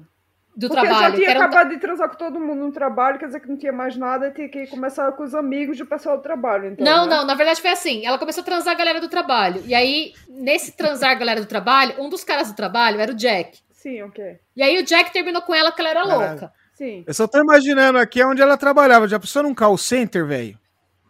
Ó, vou ter que dar pra todos esses caras. Tinha 300 pessoas. Puta que pariu. E pensa que o correio nos anos Era 80 bastante- devia bombar muito mais do que Pois é, hoje. Claro. Hum. E aí ela falou assim: não, beleza, então acabei- o Jack terminou comigo, então meu próximo alvo do trabalho vai ser o melhor amigo dele, que é esse tal de Nick. E aí, o Nick era casado. Ela pensou: foda-se, vou dar uma surra de pepeca nele mesmo assim. E ele topou. Eu não sei qual foi o chaveco dela, a gente não sabe. Eu sei que eles começaram a ter um Ela caso. passava o rodo, hein, mano? Não falou- o Jack não falou, não, essa mulher é muito doida.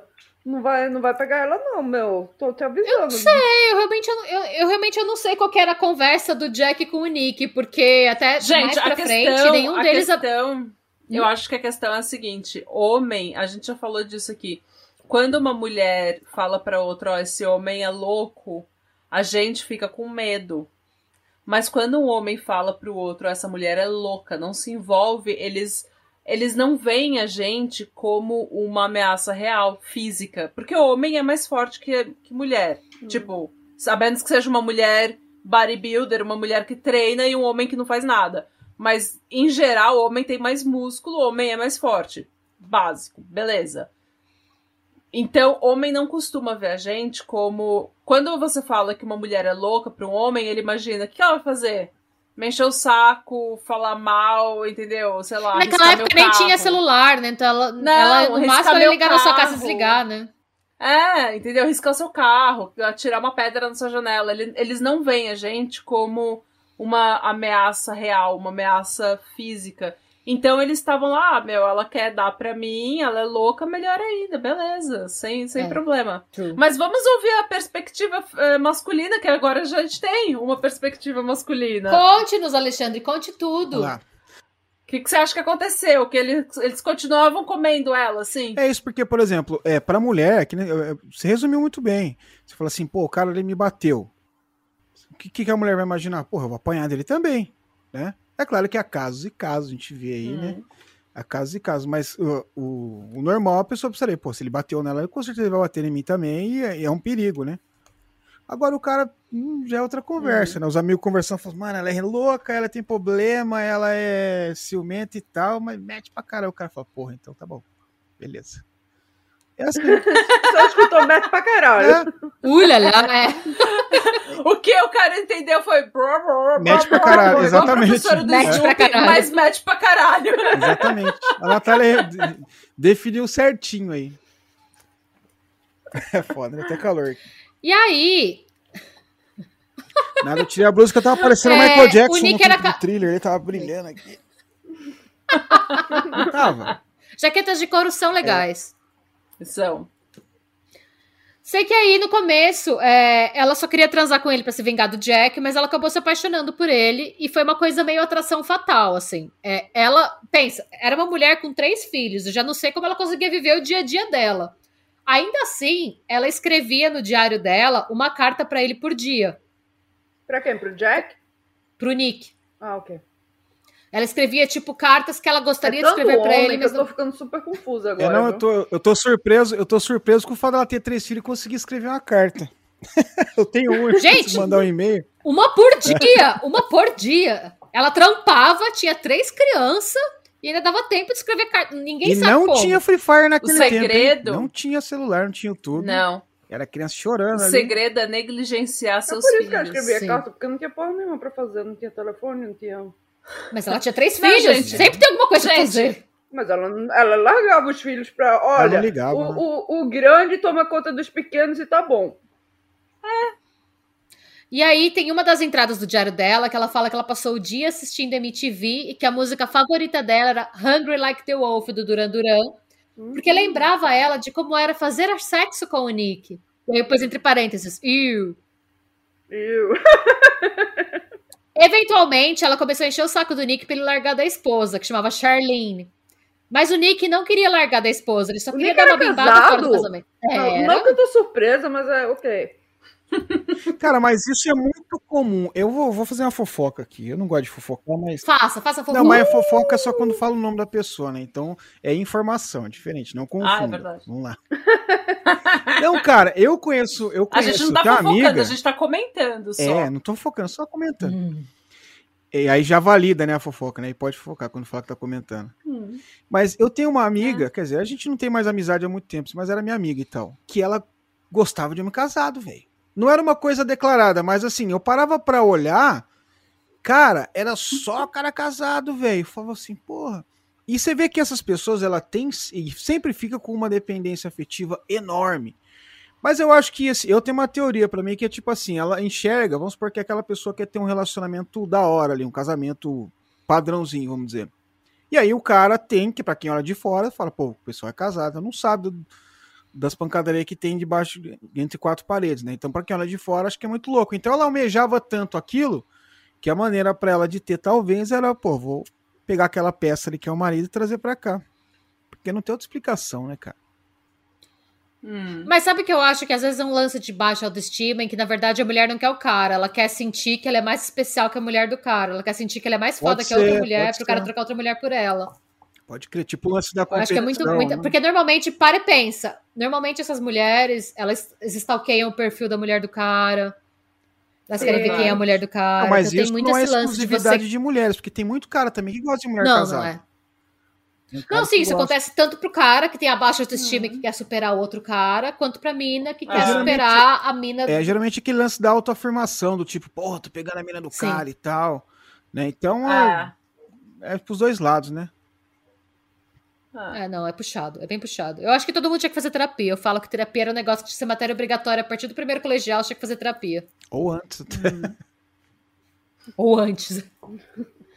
Mas bem, o Nick terminou com ela porque ela começou a fazer pressão pra ele largar da Charlene.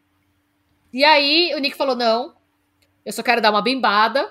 Não, não vou largar a minha mulher pra ficar com você. E aí o que, que ela pensou? Não, beleza. O que que eu fazia? Deixa eu adivinhar, deixa eu adivinhar. Ela ficou grávida. Não.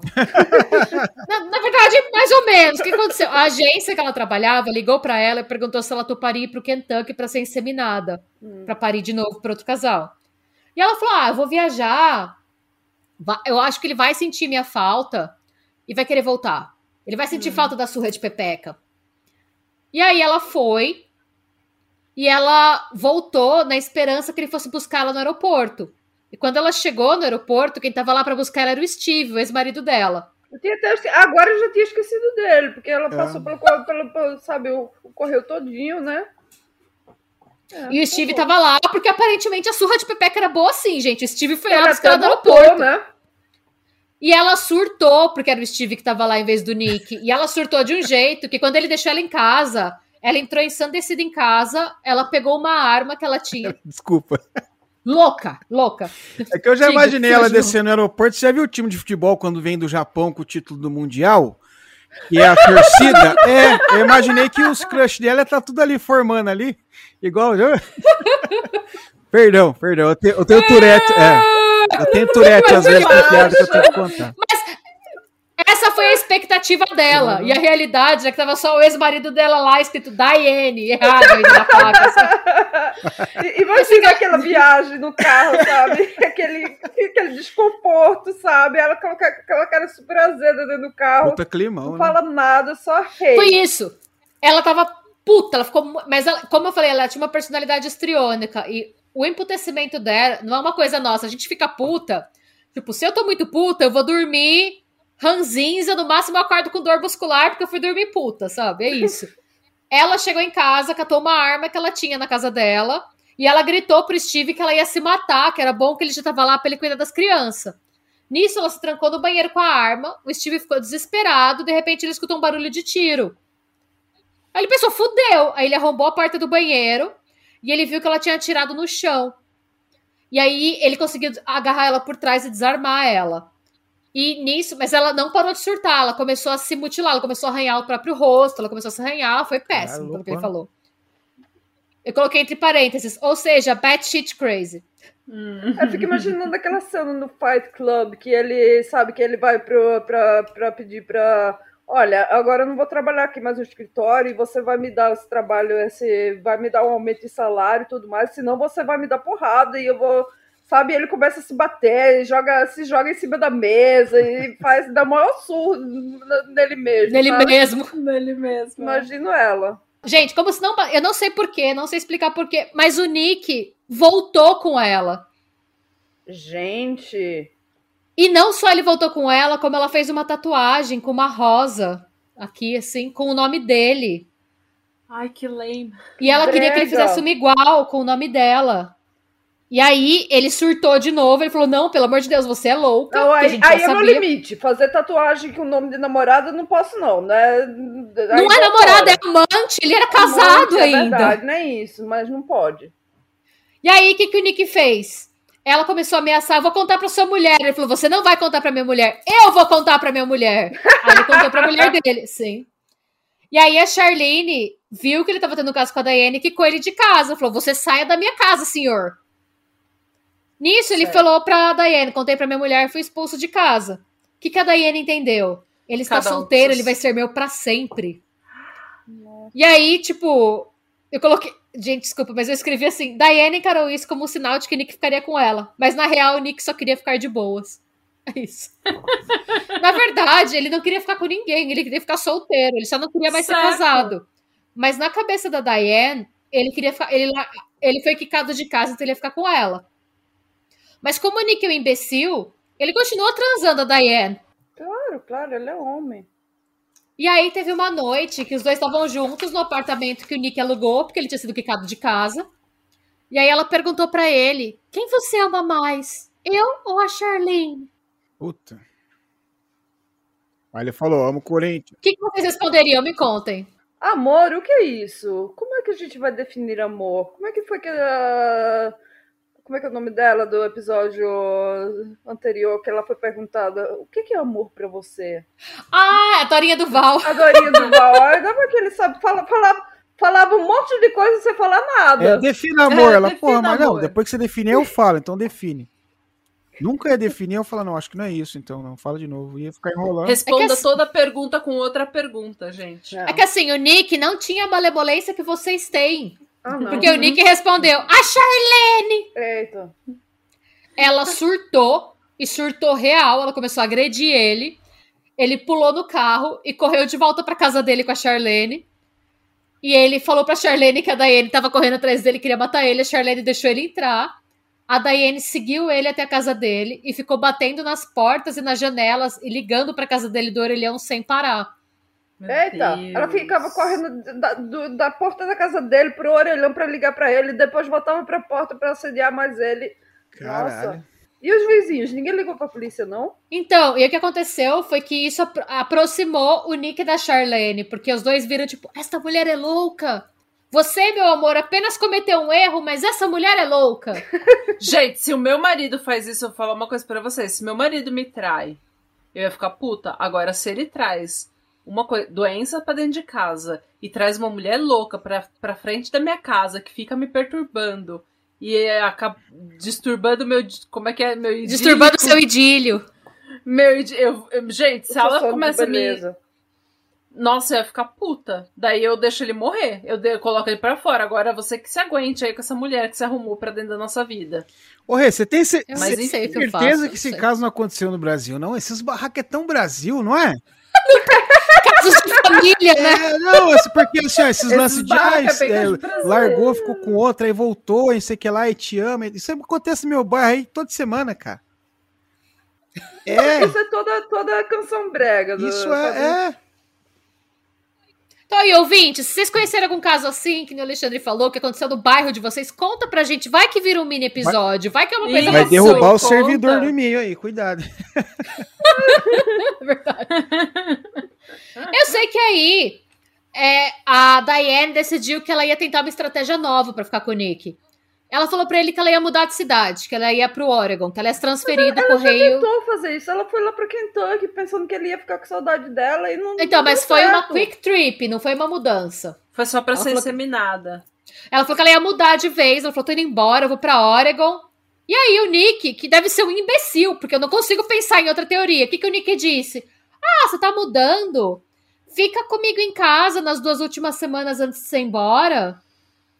Porque aí você gasta menos com aluguel, porque lá, se você fica. As casas muito populares, o aluguel é semanal, né? E eles nunca tiveram muito dinheiro, ela morava meio que no motorhome adaptado. O aluguel era por semana. Ah, não é possível. Ele falou: ah, já que Essa mulher batia uns tambor pros Esse caras. cara merece. Não é Esse cara possível. merece tudo, tudo. Sabe, todos os surtos delas ele merece. Porque ele é muito. muito Ela besta, muito Ela devia babaca. ter uma, uma pepeca do. Sei lá, Ela- uma Ouro, pepeca né? de Gente, ouro, cravejada de esmeraldas, não sei. É, a gente tá falando isso tudo porque nós iremos entregar hoje o prêmio Pepeca Dourada do Patramada Criminal.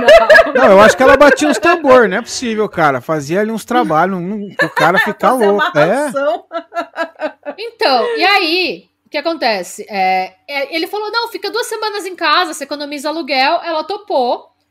Ele disse: fica na minha casa duas semanas. Na cabeça dela, ela escutou: vamos casar. E ele na cabeça dele, vamos trepar duas semanas direto pra despedida, né? E depois ela vai me deixar em É. paz. Nossa, Aí, nossa. antes dela ir pra Oregon, o Nick deu um colar pra ela de ouro. Por falando quê? pra ela. Por quê? E ele disse pra ela. Isso, Gente, desculpa, isso ela, tô ela falando. fica olhando assim. Esse colar é feito de ouro. Sabe o que também é feito de ouro? Simbolismo. A minha Anel. pepeca. Ouro trocado por ouro, né? Tá certo. É verdade. Não, e aí. Assim, isso, isso que eu tô contando é a versão da Diane do diário dela, tá? E aí, ele disse pra ela pra ela nunca tirar o colar. E ele diz: You are Nick's girl now. Quer dizer, você é a garota do Nick agora. E aí ela escreveu no diário dela: Se isso não é amor, eu não sei o que é. Você não sabe o que é. Há tantas promessas e tantas possibilidades nesse gesto. Ele e aí piora. Ele fez uma tatuagem para combinar com a dela. Ele fez não. uma tatuagem igual a dela. Ele só não escreveu o nome dela, mas a mesma rosa que ela fez aqui, ele fez nele sem o nome dela. Ah, não. Eu tenho uma teoria já. Já tenho uma teoria aqui. Eu Diga, conta pra gente. Conta esse diário dela é mentira. Foi, foi o Nelson Rodrigues que escreveu esse diário dela. E ela, eu é acho que muita coisa é cara. é mentira, mas Porque... é fato que ele tem a tatuagem igual a dela. Eles Porque eu também tava combinam. pensando a mesma coisa. Esse, esse, esse coisa de mas esse colar de ouro foi ela que comprou para ela mesma. Não, não, calma. Ó, o Nick disse na entrevista, quando foram entrevistar ele, porque foram entrevistar ele depois, depois ele ligou para a polícia, mas falam que quando ela estava indo embora, ela deixou 500 dólares com ele para arcar com conta, com despesa que ela fosse ter na casa que fosse chegar depois que ela saísse do estado, e que ele deu o colar para ela como uma espécie de penhor, tipo, ó, como collateral, sabe, ó. É um colar de ouro, você consegue vender por mais do que os 500 dólares, toma os 500 dólares, se eu não te pagar de volta, você pode vender o colar, senão você me devolve o colar.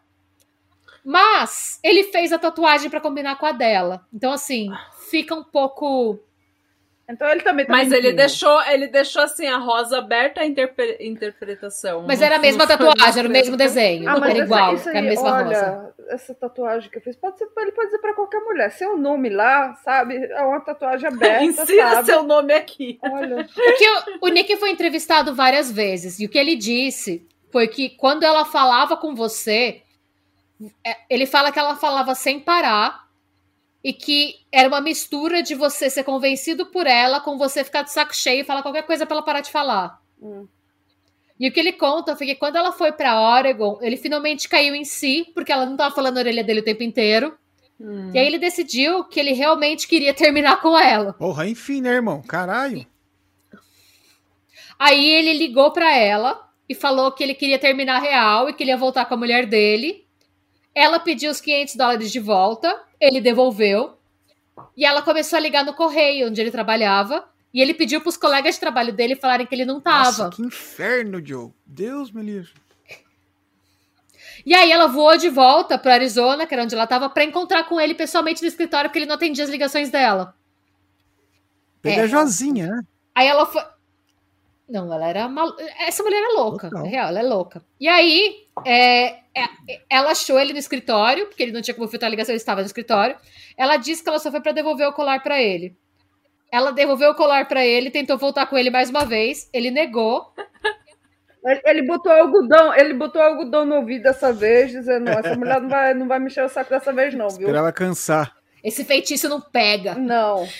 Eu sei que ele perguntou. É, ele, ela falou: vamos voltar, a gente se ama. Ele, não. Ela, mas por que você não quer voltar comigo? Lá, lá, lá, falou, lá, lá, lá, lá, E aí ela falou que ele respondeu: Eu não quero ser seu marido, eu não quero ter uma vida com você, e eu não quero ser pai dos seus filhos, eu nem sei se eu quero ter filho.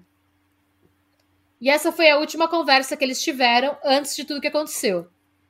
E uma coisa interessante é que, a partir daí, foi a primeira vez nos diários da Diane, desde a gravidez, que ela falou que ela tinha filhos. Porque antes disso, se você lesse o diário dela, você não ia saber que ela tinha filho. Meu Deus. Nossa. E aí depois que ela, ela saiu. reclamou da, da, do bebê da cólica? Foi depois que ela começou a reclamar que tinha um bebê com cólica? Ela começou. Não, porque aí aconteceu. Ela acabou de parir, ela fazia registros dos filhos. Ela acabou de ah, Tá nasceu a criança, ela hum. fala. Passou esse período. Porque ela fala por quê? Porque afeta ela. Porque a criança tem cólica e ela não dorme. Uhum. Passou daí, não envolve mais ela, attention horror. Hum. Foda-se. Depois que as crianças nasceram, era difícil você saber se, tipo, por exemplo, a Christy, a Sherry e o Dan eram filhos dela, ou se eram crianças que ela pariu e entregou pra surrogate. Porque quando você tem filho pra barriga de aluguel, hum. você fica um tempo com a criança pra amamentar a criança, né? Pra Sim. criança ter força, não se entregar pra família. Então não dava pra saber. Então, assim, pensa que, tipo, nessa época, a filha mais velha dela tinha 8 ou 9 anos. Ela ficou pelo menos sete anos sem mencionar os filhos nenhum dos diários dela. Sabe que isso me lembrou? Esse caso do, do Henry. Hum, Henry Borel. Sim, do Henry Borel. Então, É, eu vi um cara fazendo uma leitura fria do, das fotos lá. Leitura fria, aquele, acho que é leitura fria que chama que o cara vê lá. Enfim, era o cara que faz, tipo o, o menino do Metaforando lá. Só que não era ele, era outro cara. Ele fazendo uma leitura. Análise de linguagem corporal e de palavras. Isso aí, né? ele fazendo a linguagem, é, a leitura da linguagem das fotos ali. E ele falou assim: pô, você pode prestar atenção que todas as fotos que a mãe tava com o filho, ela sempre tava em primeiro plano e a criança sempre meio escondidinha. Tipo assim, uma foto, um Natal, por exemplo. Você vai tirar uma foto, né? Reúne a família e tal. Aí você vai tirar foto com seu filho, você, né, pô, o celular aqui e tal. Ela tava sempre em primeiro plano e a criança virava sempre um mero coadjuvante na foto, né? E geralmente, pai e mãe, quando É. vai tirar foto com o filho, né, faz aquela parada de colocar o filho... Você vê a É, Mônica, a Mônica tem mais foto da filha dela no Instagram dela do que é dela. exatamente isso que eu ia falar. Depois que minha filha nasceu, ninguém mais tira foto de mim. Só falta minha filha, tá, de vez em quando as gatas. É isso, simplesmente. Não, mas é, eu vi depois as transcrições das mensagens do caso Borel, da, da mãe da Monique com o doutor Jairinho lá. Gente, a mulher escolhe, pedindo, perguntando para advogado com que roupa eu vou prestar depoimento. Caralho. Vou com meu blazer preto, vou com meu macacão branco, e o advogado falando, tipo, ó, gente, é um. O advogado, Eu acho que, de o advogado verdade, fala pra assim, pega, pega aquele seu pijama listrado, preto e branco, assim, que você já fica no esquema, já vai com esse aí. Não, o advogado disse que não era pra ela ir de preto. O advogado disse que era pra ela ir de macacão branco. Ela foi lá com macacão branco, tipo, parecia que ela ia fazer um show de É, funk. porque o advogado era um cara sensato, porque ele deve ter pensado assim, puta, ela vai fazer igual aquelas viúvas de filme, que a novinha e o- velho morre. Não, na verdade, Ela vai o de era o preto. advogado do Jairinho que queria que ela pagasse de piriguete pra jogar nela. A Ah, responsabilidade do marido dela. caralho. Porque pagou super mal, né? Tem, ela tá fazendo selfie na delegacia. Mas pra mim, a diferença dessa mina pra Diane Downs são 40 anos. Porque pra mim é a mesma pessoa. É a mesma situação. Com certeza. É você preferir você ter o status de mulher de político do que se importar com o bem-estar do seu filho. Que pra mim é uma coisa assim. É... Hum. mim- A gente- eu vivo falando isso. Eu não quero ter filho. Eu tenho, eu tenho a, tipo, aversão à ideia de mim, de mim como mãe. Só que, gente, eu não consigo. Eu não consigo entender uma pessoa que coloca um filho no mundo e não cria. Sim. Ou que, eh, que negligencia, tipo, se eu ficasse grávida e tivesse um filho, eu ia tratar aquele filho como um. Uma coisa, a coisa mais preciosa da face da terra, porque você é uma criança que depende de você pra tudo, que precisa de você, que confia em você 100%, cegamente. É um ser que não pediu pra estar lá. e que, que não tá lá porque pra você fez ele lá. E é responsabilidade sua. Não interessa se você queria, se você não queria. Exatamente, eu não consigo me imaginar, eu não consigo me imaginar, eu posso pensar assim na criança mais demoníaca que eu já, já conheci na vida. Eu não consigo me imaginar maltratando essa criança. Ou, tipo, fazendo qualquer coisa pra danificar a saúde mental, o bem-estar dessa criança. Como que uma mãe consegue fazer isso com um- os filhos? Igual, só de, de ouvir, assim, a Diane Downs maltratando os filhos, negligenciando os filhos por causa de homem, por causa, sabe? Largando com a, a filha. Isso me dá uma versão. Não, meu, um grande. exemplo besta. Às vezes quando a gente tá gravando e a Mo comenta alguma coisa, tipo, a Mo se preocupa com a Sofia até quando a Mo, tipo, quando a Sofia tá com fome, pra ver se a Sofia vai fazer pipoca. Essa É. mulher, você vê a transcrição das conversas, a babá manda assim: o seu marido se trancou com o moleque e o moleque tá gritando de dor. Que ela fala, ai, entra lá. Mano, o certo é, É. você falar, chama a polícia, você Sim. largar o que você tá fazendo, você correr pro seu apartamento, agarrar seu filho e sair da casa que você tá com aquele maluco. Com certeza. Porque se esse maluco bate em criança, o que, que esse maluco não faz de ruim no mundo, sabe? Cara, você sabe que o lance da. Assim, Com vou contar minha experiência com a paternidade, que eu acho que é uma coisa que rola muito. É, que nem a Natália falou, né? Que tem medo, aversão à ideia de, de, né, de um dia ter uma- uma- um filho e tal. Cara, meu filho nasceu, eu tinha 32 anos.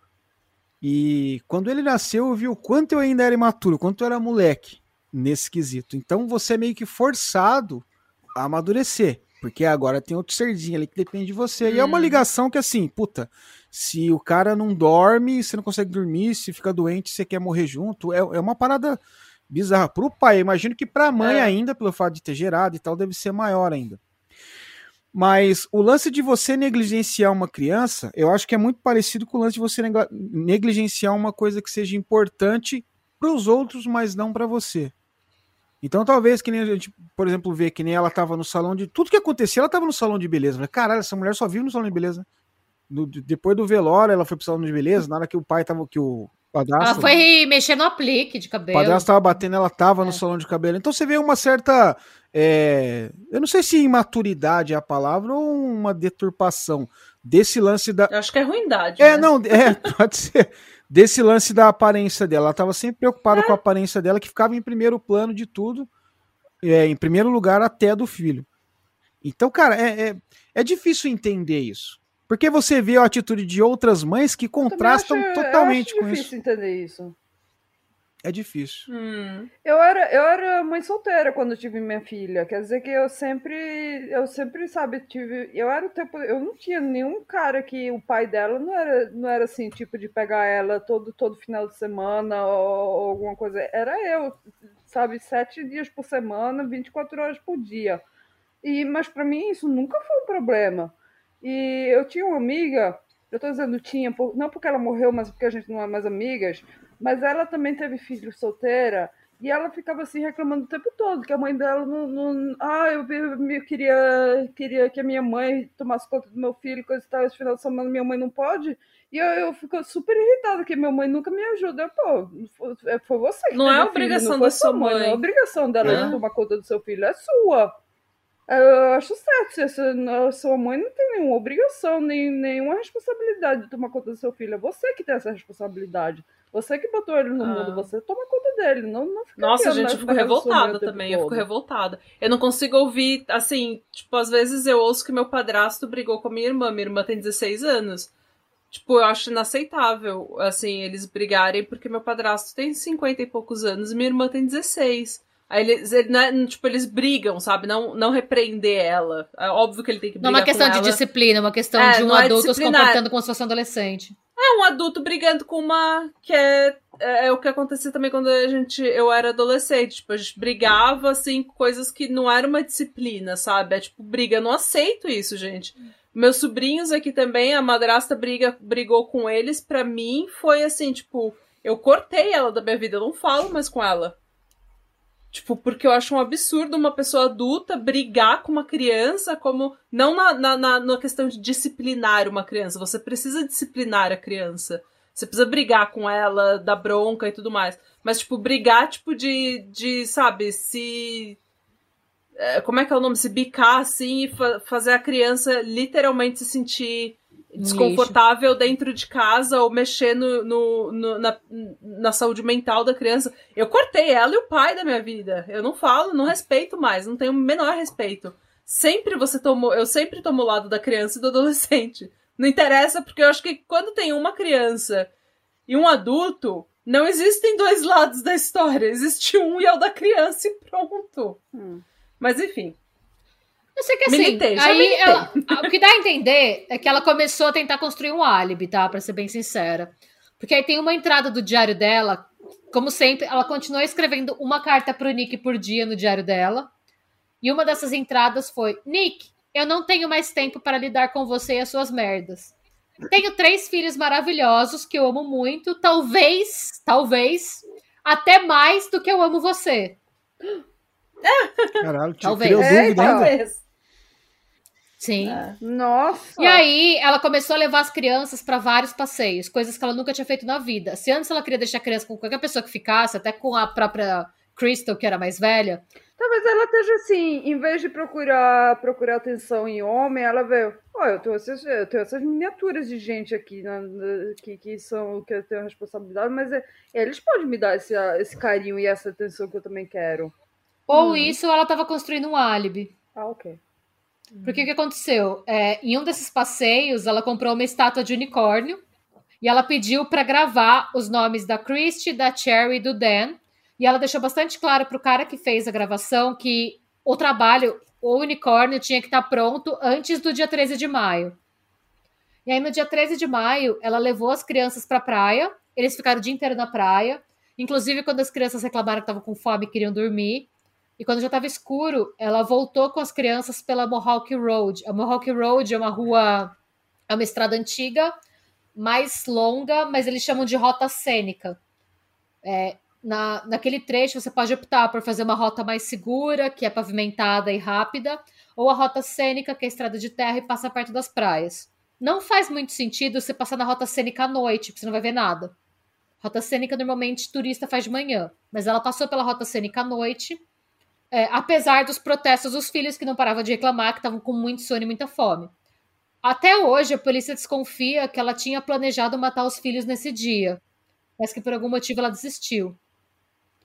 E aí o que aconteceu foi que no dia 19 de maio de 83, ela levou os filhos para uma festa de uma amiga. Ela ficou com eles lá até as nove e meia da noite. E aí ela foi pela mesma rota cênica na Mohawk Road, que estava vazia. E agora, versão da Diane. Diane diz que ela estava dirigindo pela Mohawk Road e de repente apareceu um mendigo cabeludo que pulou na frente do carro. E aí ela disse que ela freou o carro para não atropelar o mendigo cabeludo. E aí, mendigo cabeludo chegou para ela e falou: Me dê as chaves do seu carro. E ela disse que ela respondeu: Você só pode estar brincando, porque ela disse que nunca que o mendigo cabeludo pediria as chaves do carro. E ela disse que o mendigo cabeludo se irritou e atirou nos três filhos dela. E no fim atirou nela. E aí ela disse que para disfarçar e para tipo, ser mais esperta que o mendigo cabeludo. Ela fingiu que jogou as chaves do carro no mato e que o mendigo cabeludo foi pegar as chaves e ela correu para o hospital. E aí ela chegou, isso é fato, ela chegou no hospital na madrugada daquele mesmo dia, coberta de sangue. Mas um fato interessante, ela tinha uma toalha no carro porque eles tinham ido na praia alguns dias antes. Em vez de usar a toalha para estancar o sangue dos filhos dela, que tinham sido severamente atingidos, ela usou para cobrir o próprio braço, porque ela tomou um tiro no braço. Como é que ela chegou no hospital? Ela só tomou um tiro no braço. Ela foi dirigindo com outra mão então e chegou no hospital. jogado a chave do carro no mato? Ela fingiu que jogou Ah. pra disfarçar pro mendigo cabeludo correr atrás das chaves. Aham. O Dan, ele foi atingido na coluna, a coluna dele quebrou. A Cheryl morreu na hora. E a Christie, ela chegou no hospital, os médicos acharam que ela estava morta porque ela não tinha mais batimento cardíaco, ela já estava ficando azul. Mas os médicos conseguiram ressuscitar a Christie, ela ficou morta alguns minutos, Uhum. clinicamente. Mas ela foi recuperada, mas ela teve um ataque cardíaco por conta da quantidade de sangue que ela perdeu. E o que chamou a atenção dos médicos já no primeiro momento, que assim é fato, normalmente quando você é mãe e seus filhos são atingidos, se você tem um pano, qualquer coisa, o seu primeiro impulso vai ser cobrir seus filhos, estancar a hemorragia dos seus filhos e levar seus filhos para o hospital. E os filhos dela estavam mortalmente feridos e ela estava com a toalha no braço. Hum. Ela só tinha tomado. De todos, ela teve o ferimento menos grave, que foi só no braço. E ela foi para o hospital que chama Mackenzie Willamette. E o que aconteceu foi que, a partir daí, o comportamento dela foi extremamente bizarro. Porque, assim, a Mohawk Road, ela era considerada uma estrada extremamente perigosa, porque como ela ficava na beira da praia, perto de uma floresta, tinha realmente muito mendigo que assaltava carros. Mas eram pouquíssimos os casos de violência, assim, Hum. e pouquíssimos os casos de gente que pegava essa estrada à noite, gente. Porque é uma estrada que você pega pra ver a praia e ver o mato. À noite não tem nada pra você ver lá. Com criança também. Então, assim, ninguém entendeu o que ela estava indo fazer lá. Outra coisa, de novo, attention whore. Ela foi. E o que acontece? Nesse caso, é, tinha pouquíssima evidência contra ela. Assim, a partir do momento que ela chegou no hospital, a polícia desconfiou dela. Mas a polícia optou por prendê-la quando tivessem evidências o suficiente para ela não poder sair. Então a polícia deu um pouco de espaço para ela, demorou para ela ser presa, uma coisa que a opinião pública demorou para entender. E nesse espaço que ela ficou solta, ela deu entrevista em todas as TVs que ofereceram, ela foi. De novo, attention horror. E a reação dela às entrevistas foi tão bizarra que a opinião pública começou a encher o saco da polícia para prender ela. Hum. E eu tenho alguns excertos da entrevista. Primeiro, que quando ela chegou no hospital, a primeira coisa que ela perguntou, depois que os filhos dela, a Cheryl, tentaram ressuscitar a Cheryl, mas a Cheryl realmente morreu. A Crystal foi ressuscitada. E o Dan chegou relativamente estável, mas ele estava com a espinha rompida, ele estava paralisado, da cintura para baixo. Nossa. A primeira coisa que ela perguntou foi: vocês precisam do meu carro? Porque o meu carro tá todo sujo de sangue. Ela colocou, abre aspas, meu carro tá totalmente destruído, tem sangue em todo lugar, tem balas na lataria. E eu não sei se eu consigo recuperar meu carro, se vocês precisam do meu carro. Eu consigo recuperar meu carro? Ela não- a primeira pergunta dela foi do carro, não foi dos filhos. Meu Deus! A segunda coisa que ela disse foi: Eu não devia ter mandado gravar aquele unicórnio. E ela comentou o quanto ela gastou no unicórnio, com o nome dos filhos. É porque achou que deu azar? Nossa. Não, Ou ela ela, não gastou queria- dinheiro. ela gastou dinheiro à toa, que né? morreu. Porque a mãe já morreu. Caralho. Hum.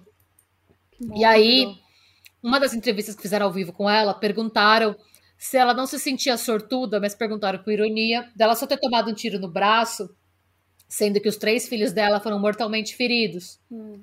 E a resposta dela foi: Quer saber? Eu não me sinto sortuda. Eu não consegui amarrar meus próprios sapatos por dois meses. E é tão dolorido. E a cicatriz? A cicatriz vai estar comigo pelo resto da minha vida. Que Quero queira. que filha da puta. Quer eu queira, quer não, eu vou lembrar dessa noite pelo resto da minha vida. Não acho que eu tenha sorte, acho que meus filhos tiveram sorte. Se eu tivesse sido ferida como eles foram, todos nós teríamos morrido porque ninguém conseguiria dirigir para o hospital. Eita. E aí, eles filmaram também. A, é, a polícia pediu para ela fazer. Ela ainda estava com a tipóia no braço. Pediram para ela fazer uma reconstituição da cena. Porque fala, ela falava desse estranho cabeludo sem parar. Eles, não, me conta como aconteceu. Coitado E aí tem todos tem- os, os mendigos cabeludos da área, então, né? Deve ter sido- Pobres mendigos cabeludos, Ai, que não tinha nada a ver com essa tour. É. Eu sei que ela. Gente, é, a gente vai colocar depois, eu vou colocar um vídeo depois no nosso Instagram. Ela tá na reconstituição como se fosse a estreia dela em Hollywood. Ela cena pra câmera, ela sorri. Nossa.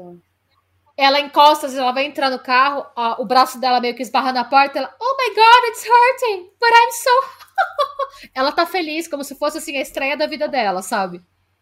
Gente, eu quero matar essa mulher. Não, e- Todo- é, todos e ela saindo da, da delegacia dando risada, Você né? viu, né? Puta que pariu. Sim, é, o- em todos os programas de entrevista, ela tá feliz pela atenção que ela tá ganhando.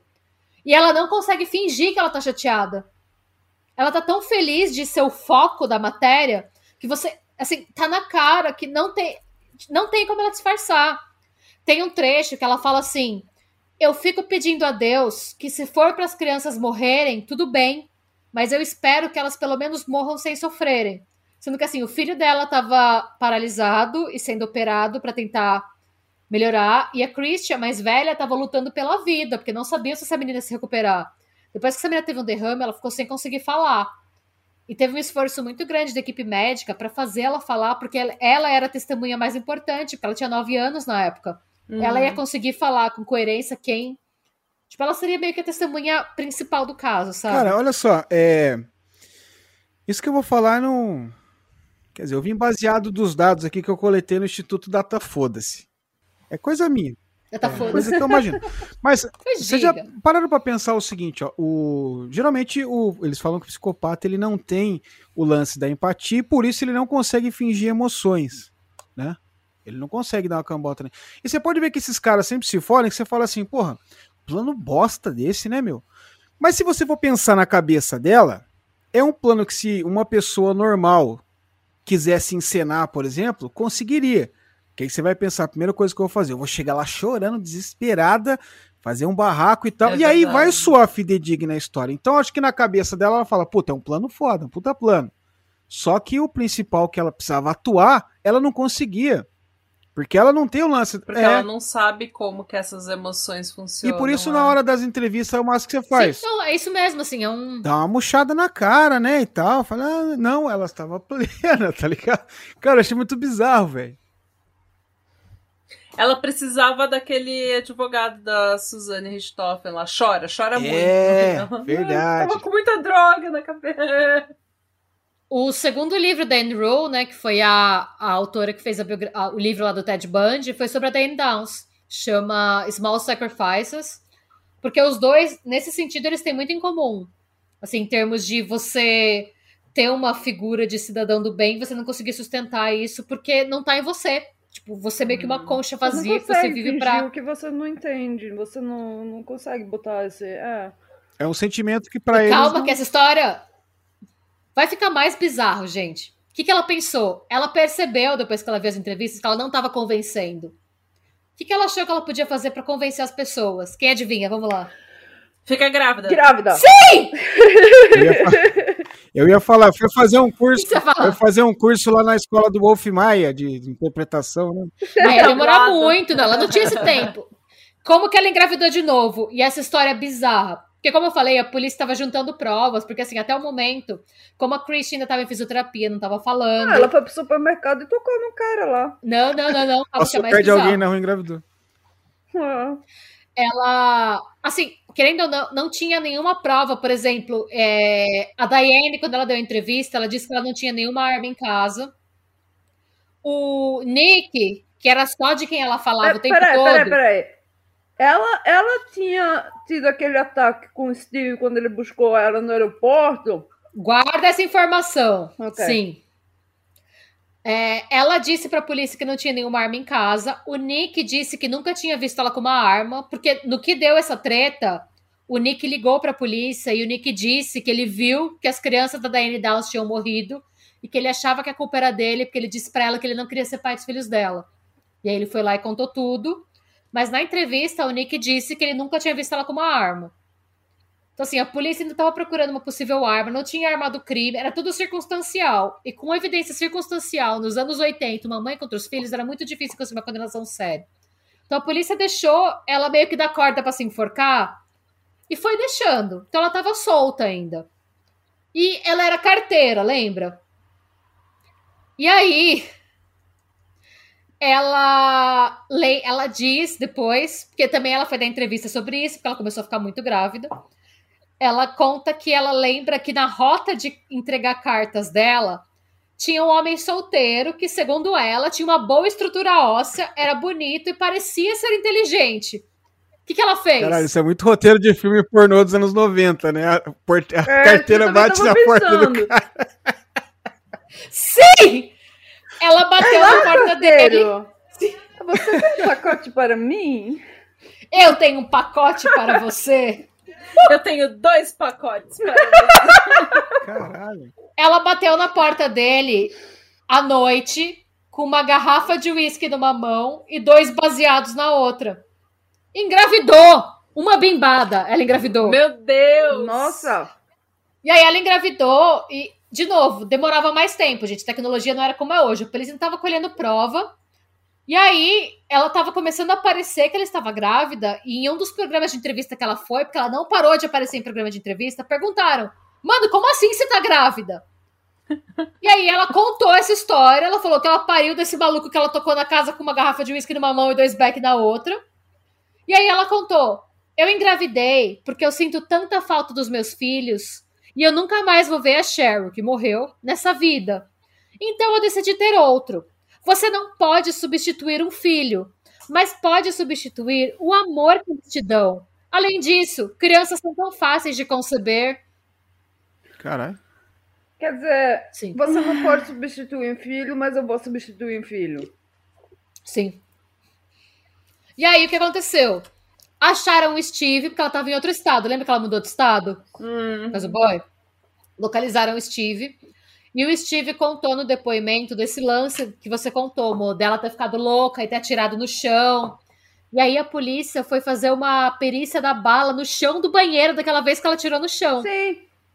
E a bala que estava no chão era a mesma bala, era a bala da mesma arma que estava nos filhos dela. não. A bala ficou lá no chão, ninguém, ninguém arrumou esse chão. Porque Não, ninguém arrumou esse chão. o piso, que né? isso? Ninguém trocou o piso. Graças a Deus, né? É, é, não, é verdade, mas estranho também. E tinham outros fatores também. É, a análise da balística da cena do crime e os resíduos de pólvora encontrados na cena do crime não correspondiam ao relato que a Diane deu. E sempre que a Diane ia ver a Christie, porque a Diane ia visitar a Christie, o batimento cardíaco da Christie acelerava absurdamente. Porque ela não podia falar, mas ela via a mãe dela na sala e o batimento cardíaco dela acelerava. E nisso, teve uma cena, tipo, no julgamento dela, o promotor vira pra ela e fala: Diane, your story stinks. Que é, Diane, a sua história fede. E a resposta dela é: Then you better get me some deodorant. Eita. Que é, então você é bom você trazer desodorante. Aí eu pus entre parênteses, quê? Ela respondeu É, isso. só faltou ela falar, essa é a melhor que eu tenho. Não deu tempo de inventar outra. É. Eventualmente a Christie se recuperou fisicamente do que aconteceu com ela. É, deixa eu. Peraí, peraí, peraí. Só fazer uma pergunta. É, existia a possibilidade da filha dela se recuperar nesse tempo? Alguém falava, tipo, ó, pode ser que ela fique zoada pra sempre. É uma boa pergunta. Porque isso ia ser bem determinante ali, né? Sim, a Daiane Aquela falou o pessoa em tempo todo coma, sabe que passa anos em coma e a pessoa só. Ah, Da novela. Podia rolar até aquele negócio de entrar é, da com, novela. com o travesseiro no. no- Isso é interessante você ter perguntado, porque a Daiane per- falou várias vezes para as enfermeiras quando ela foi visitar, ela não estava presa ainda, que a filha dela estava com morte cerebral e que era para desligarem a Filha máquina. da puta. Os mé- Eita. E os médicos falaram: não, mas ela não tá com morte cerebral, ela tá, tipo, com uma bala. A bala dela nem tá na cabeça, ela não. não- Será que o pessoal no hospital ficou assim um pouco extra desconfiado dela e olha, não deixa essa mulher ficar sozinha lá no quarto com essa. Com essa... Ela nunca ficou sozinha com a filha. De repente É, ela ia que tá. tropeçar na Ela podia tomada ali do visitar. respirador. É. Ela podia visitar, mas assim, porque ela não estava presa. Que eu falei, a polícia não tinha evidência física ainda. Então ela podia visitar. Você não pode falar, você não vai visitar, não tem nada contra você, mas não vai. Mas ela nunca estava sozinha, sempre tinha alguém junto. Tanto que as enfermeiras repararam que o batimento cardíaco da menina sempre acelerava quando ela entrava, porque sempre tinha uma enfermeira lá. Hum. Isso aconteceu várias vezes. Você vê como é interessante esse lance da polícia da corda, né? Nesse caso que a gente citou do menino Henry, também isso aconteceu, né? Que no caso os dois não foram presos ainda, porque né, os caras estavam levantando, mas ele já tava ali filmando a galera. Então, tipo, eles mesmo começam a criar prova contra eles, né? No caso dos dois, eles saíram de onde Uhum. estavam, foram pro, pro- Acho que São Gonçalo, não sei. Tipo, os caras moravam numa. Numa, numa cobertura. No caso do e Henri Borel, a polícia sabia que ia pegar os celulares. E aí, A polícia deixou eles trocando mensagem no WhatsApp pra prender os e aí celulares. eles catam e jogam o celular pela janela ainda, né? É, o problema é que o que a galera não sabe é que a memória não fica no, só no hardware do seu É. celular, né? Não, mas só o fato de você ter desfeito do E celular. absolutamente nada Sim. do que. É. E tudo que você deleta do celular nunca é deletado. Não. Tipo, você pode ir lá, limpar seu celular e deletar ele bonitinho. Se você não furar o, o, HD, o hardware dele. Você não Uma botar o furadora, negócio do você tá celular fudido. em fogo, assim, mesmo assim, porque agora hoje em dia tô- o celular, na verdade, é um computador, quer dizer que vai tudo pela internet. Que tiver na internet. Não, o problema, eu acho que o problema dos Borel não foi nem só esse. O problema é que eles tinham uma máquina muito grande em volta deles, não era só o casal. Tinha a Hum. assessora dele, tinha a cabeleireira, tinha todo mundo que tava todo. Quem, quem fudeu eles foi a babá, É. que deu o celular e tava E na verdade lá. o uso dessa máquina que ele tinha em volta dele que acabou prejudicando, né? Que foi o caso dele, tipo, eu sou Sim. vereador, vou ligar pro Hum. médico lá e vou mandar é, liberar. acelerar é. essa O autópsia médico aí. falou, mano, que porra é essa, cara? Foi uma morte suspeita? Isso não existe, vou ter que dar uma olhada aqui. Manda o Batata calar a boca aí. Vem, Balta, vem. É que já passou quase duas horas, ele quer atenção, desculpa. Mas prossiga. Tá aqui agora, tá quieto, tá, tá ganhando carinho. Tá ganhando carinho. Não, Jorge. Não, mas você tem razão, é isso mesmo. foi- A máquina dele foi que fudeu ele É. mesmo. Hum. E toda Mas a a corda fi- que deram, né? A filha da Diane Downs, da, e daí ela, ela acordou do. Ela acordou e no começo ela tava tão traumatizada que ela não queria falar. E também outra coisa, pessoa quando entra assim, que tem algum trauma médico assim, que mais ou menos em coma, a pessoa tem, é, como é que se chama, amnésia, a pessoa perde memória de, de coisa que acontece. A minha mãe, ela teve parada cardíaca e ela não se lembrava, ela não se lembrava seis meses antes da, da parada cardíaca, quando, quando ela acordou no hospital. Ela não tinha se lembrado que a gente tinha tinha construído uma varanda lá, lá na casa, ela não se lembrava de nada. Ela me perguntava: Ah, esse seu, essa, essa, esse moletom é bonito, onde é que você comprou? Eu, mãe, você que comprou isso aqui pra mim. Caramba. Memória mãe." recente, né? É.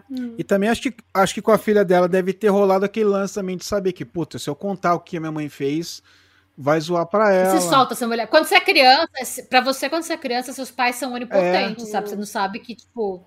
Hum.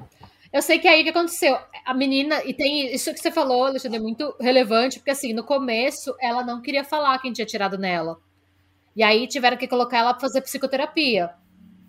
E aí, o psicoterapeuta dela teve uma jogada muito inteligente. O que, que ele fez? Depois de alguns meses conversando com ela, depois que ela confiava nele. E é por isso também que ela ficou tanto tempo solta dando entrevista e falando merda pra todo mundo. Que foi um trabalho de meses, porque ela era testemunha-chave do caso, e ela precisava testemunhar porque ela estava viva e ela viu quem atirou nela. Hum. E aí o psicoterapeuta disse pra ela: olha, vamos fazer assim. Ela tinha nove anos, ela já lia e já escrevia. Escreve pra mim quem atirou em você, quem atirou na, na Cheryl e quem atirou no Dan. E se você não quiser que eu leia, você me fala que no fim da sessão eu queimo esses papéis. E aí ela escreveu e ela pediu por seis sessões para os papéis serem queimados. Na sétima sessão, ela criou coragem de deixar o psicoterapeuta ler. Hum. Porque no começo ela não queria falar. Gente. E aí, quando eles foram ler, nos três papéis estava escrito Mom. Quem atirou em você? Mom. Quem atirou na Cheryl? Mom. Quem atirou no Dan? Mom. Obviamente, a Cheryl depois, nisso, ela teve um trabalho muito próximo com o promotor do caso, porque o promotor queria que ela depusesse, mas sabia que ela tinha nove anos. Então, que se ela não quisesse, ela não precisava depor. O promotor teve que explicar para ela. Isso foi bem pesado, tanto para ele quanto para ela. Mas ele ficou muito próximo dos dois, tanto dela quanto do Dan. O Dan estava paralisado ainda. Então, eles tiveram que entender. O Dan tinha três anos só. O Dan, em teoria, ele não seria uma vítima crível no tribunal. Porque com hum. três anos, gente, o que você sabe da sua vida, sabe? E aí, beleza. Defesa de Diane. A Diane fez a Casey Anthony, moça. Vai entender. A Diane disse que ela fez isso porque ela foi abusada pelo pai. Eu pensava que você ia falar que ela estava na babá, que, que foi a babá Nene que tinha matado as crianças. Zene. A babá chamava Zene. Essa é uma informação que todo mundo acha que ela fez a Casey Anthony, que foi uma alegação que ela tirou. Não Do tem nada. nenhuma prova de que isso aconteceu, não tem nenhum indício, assim em nenhum momento na escola dela o desempenho dela caiu. Tem alguns sintomas que você percebe quando uma criança está sofrendo abuso sexual ou físico. Hum. Ela nunca teve nenhum desses. A gente nunca pode afirmar com 100% de certeza que não dá para você falar. Hum. Ainda mais tanto tempo depois. Mas assim, é... O pai dela, pra vocês terem uma ideia, até hoje o pai dela fala que ela é inocente. Então, assim, o pai dela defende ela até hoje, o pai dela visita ela, ela aceita visitas do pai. Então, assim, o que todo é meio que consenso que mas ela tentou quer dizer que ela que ela tá admitindo que ela tirou nas crianças, mas que ela fez isso porque ela tá botando a culpa nisso. Não. Não. Ela fala que ela só é muito louca, porque assim, é, então, porque pensa... eu, eu, não, é, eu não tô entendendo. A pessoa, a pessoa vai falar: "Ah, eu fui abusada pelo meu pai, mas não fui eu que atirei nas crianças". Eu, eu, eu tô, tô, tô explicando meu comportamento louco, mas não tão louco que eu atirei, que eu admito que eu atirei nas crianças. Então, quando ela foi julgada, tudo de errado que ela fez com os filhos veio à tona. O fato dela deixar a Christie cuidando, com seis anos, cuidando dos irmãos menores foi posto à tona. O fato, o Mac foi depor, foi o Mac, foi no tribunal que o Mac falou que ela era abusiva com os filhos e que ela começou a ser abusiva com as filhas dele. Hum. E a defesa dela para esse comportamento zoado foi que ela foi abusada quando ela era criança. Okay. Hum. Mas até hoje ela tá viva, ela fala e ela muda a versão, tá? Cada, é, mas não foi ela, nunca é ela. Cada versão que ela conta nunca foi ela. E detalhe, quando tudo isso aconteceu, ela tava grávida, né? Porque ela transou o maluco do correio lá. Né? Sei que aí é, o júri só precisou de 36 horas de deliberação. Ela foi considerada culpada por unanimidade, com todas as provas. A sentença dela é prisão perpétua, mais 50 anos com pelo menos 25 anos de pena cumprida em regime fechado antes dela poder aplicar para condicional.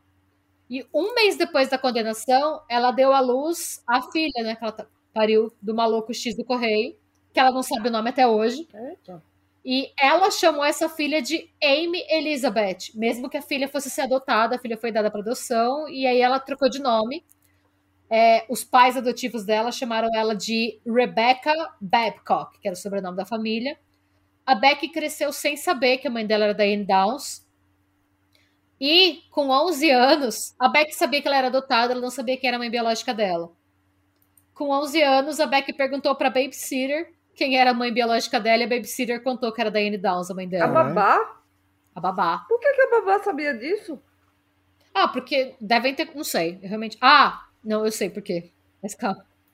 Porque em 1987, Diane Downs fugiu da cadeia.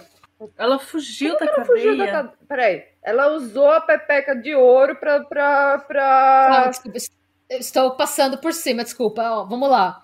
Ela foi condenada, beleza. Depois, um ano depois que ela foi condenada, a Christy e o Dan foram adotados pelo Fred Hugh, que foi promotor do caso.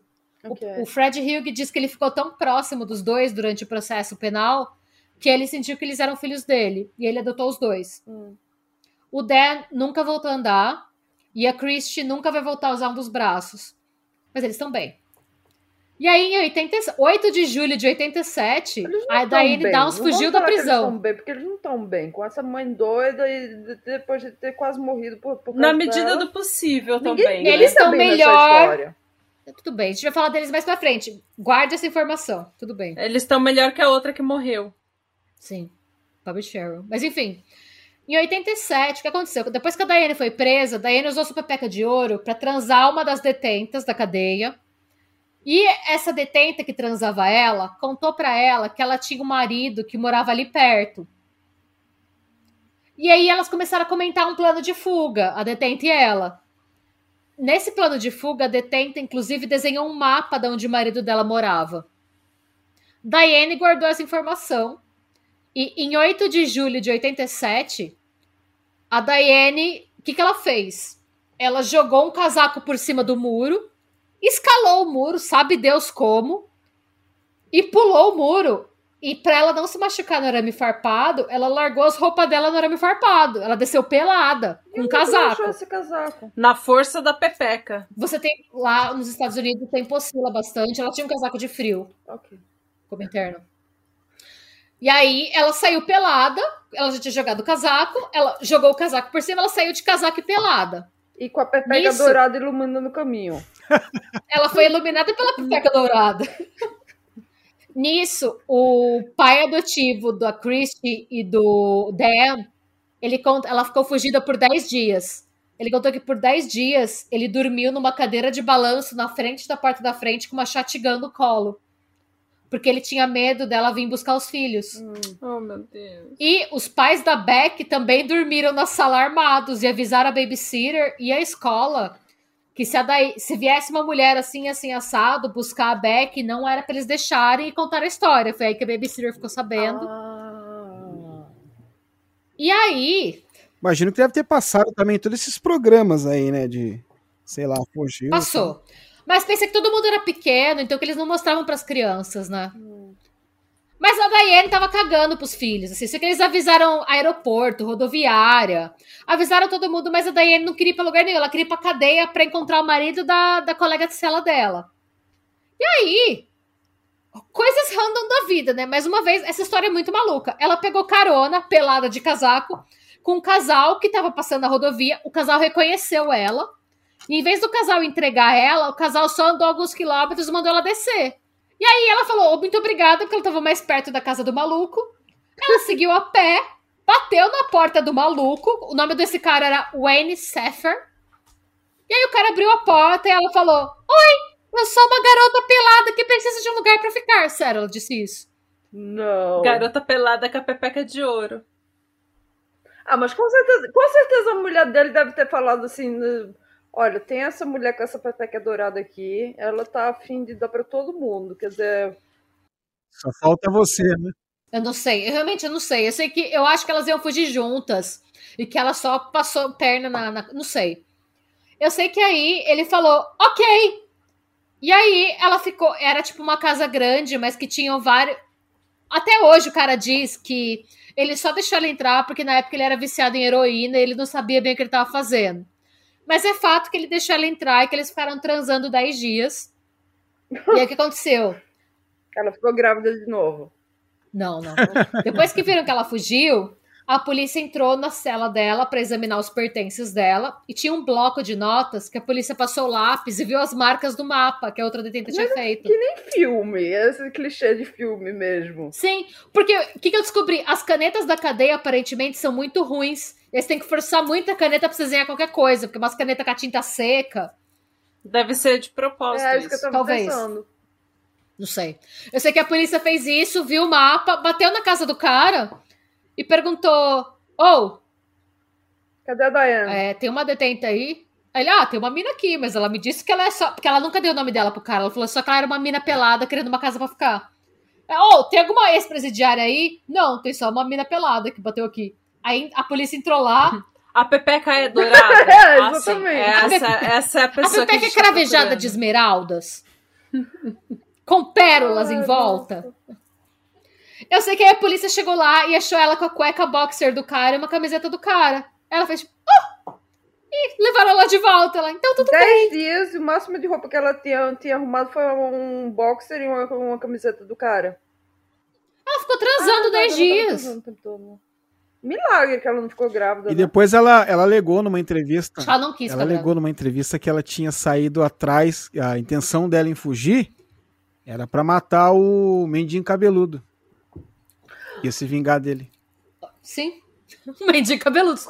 Meninos. Ah, foi longe, né? O mendigo cabeludo devia estar lá. Eu vi que ela transou ele. Ela queria transar ele até ele morrer, talvez. É bem, é bem Ah, aquela coisa de bebê. filme da pessoa que tá sendo ela injustiçada e só uma pessoa sabe a verdade. Aí precisa achar aquela pessoa, né? Hum. Aquela pessoa é igual aquele, aquele filme do. Ah, não interessa, gente. Tá Ah, o fugitivo. Stephen King? Não, é o fugitivo, esse mesmo. Eu não matei minha Eu mulher! não batei e minha mulher. Mostra a fazer- filha da puta que matou minha mulher. Vou mostrar pro mundo É. inteiro. É, eu me lembro. Eu sei que assim, a Beck, nesse ínterim, deu esse furdunço, a Beck, a babysitter da Beck contou, porque a Beck percebeu que a família dela estava surtada nessa época. A babysitter contou que a mãe dela era Diane Downs. Com 16 anos, a Beck surtou, porque ela viu uma matéria, teve uma matéria de aniversário É dos porque não tinha assassinatos. internet, né? Quer dizer que ela não podia só. Vou lá no Google, vou ler sobre minha mãe. Não. E aí ela descobriu que tinha o livro da Anne Rule. E aí ela alugou o livro na biblioteca. E ela surtou, assim. Ela começou a usar droga, ela fugiu da casa dela. E ela decidiu trocar correspondência com a mãe biológica dela. E ela conta que as primeiras cartas foram de boa. Mas depois ela viu que a mãe dela era louca mesmo. Primeira coisa que a mãe dela disse foi: Seu queixo também é bizarro? Porque eu odeio meu queixo. Nossa. É, eu entendo ela, mas. O queixo dela era bizarro, que não é da mãe dela. Ah, você viu o link que eu mandei? O queixo dela é Sim. esquisito, mas. O queixo dela é Você esquisito. fala isso pra sua filha que você pariu na Mas cadeia, ela que você nunca viu na vida. que Eu Você não sei qual, qual é. Quem é quem é quem? Ah, o queixo dela não é bizarro. Ela tem uma cara quadrada só. E em nome de todas as pessoas com carão quadrado, Olha, eu acho que. Eu vou, eu vou fazer uma admissão. Teve um minuto que eu pensei. Será que esse aqui é o Danny, que teve tanto trauma que ele, se sabe, mudou de sexo? Não era o Danny. Tá. Sei que aí o que aconteceu foi que elas trocaram algumas cartas. As primeiras cartas foram ok. E aí até que um dia a Diane mandou pra ela uma carta de 12 páginas falando como não tinha sido ela que tinha matado os filhos. E falando que a própria Beck estava envolvida numa teoria de conspiração do FBI pra deixar ela presa. Aí ela falou, ok, minha mãe é louca mesmo e eu não sou louca que nem minha mãe, então eu sou uma pessoa independente. não- Porque ela falou que ela passou muito tempo da vida dela com medo de que ela estivesse geneticamente condenada a ser igual a mãe dela. Hum. Mas hoje ela tá bem, ela tá sóbria e hoje ela é Behavioral Health Coordinator. Uh, Nice. Seria tipo coordenadora de saúde comportamental. E hoje ela tem um filho, ela é casada e tem um filho que chama Chris. Então, ela está bem. É, em 87, a da- a Anne Rule, né, do livro do Ted Bundy, publicou o livro Small Sacrifices. Em 89, esse livro virou um filme com a Farrah Fawcett fazendo a Diane. Ah. Quando a Diane foi sentenciada, ela não podia aplicar para o regime semiaberto até 2009, por conta da natureza. Quando você, no Oregon, cometia um crime violento, você tinha essa, esse veto. Hum. Mas o regime penal do Oregon mudou. E a partir de 2008, a Diane podia aplicar para condicional a cada dois anos. E ela tá tentando. Então, ela tentou a primeira vez em 2008. E aí, o argumento dela para conseguir a condicional foi: No decorrer dos anos, eu disse a vocês e ao resto do mundo que um homem atirou em mim e nos meus filhos. Eu nunca mudei minha história. E aí, o District Attorney, responsável pelo caso, respondeu: Downs continua falhando em demonstrar qualquer sinal de honestidade em relação ao seu comportamento criminoso. Mesmo depois de ter sido condenada, ela segue inventando novas versões para as circunstâncias em que o crime aconteceu. falar, ela não tinha mandado, ela não tinha contado um monte de versão diferente, mesmo ela sempre negando que ela tinha.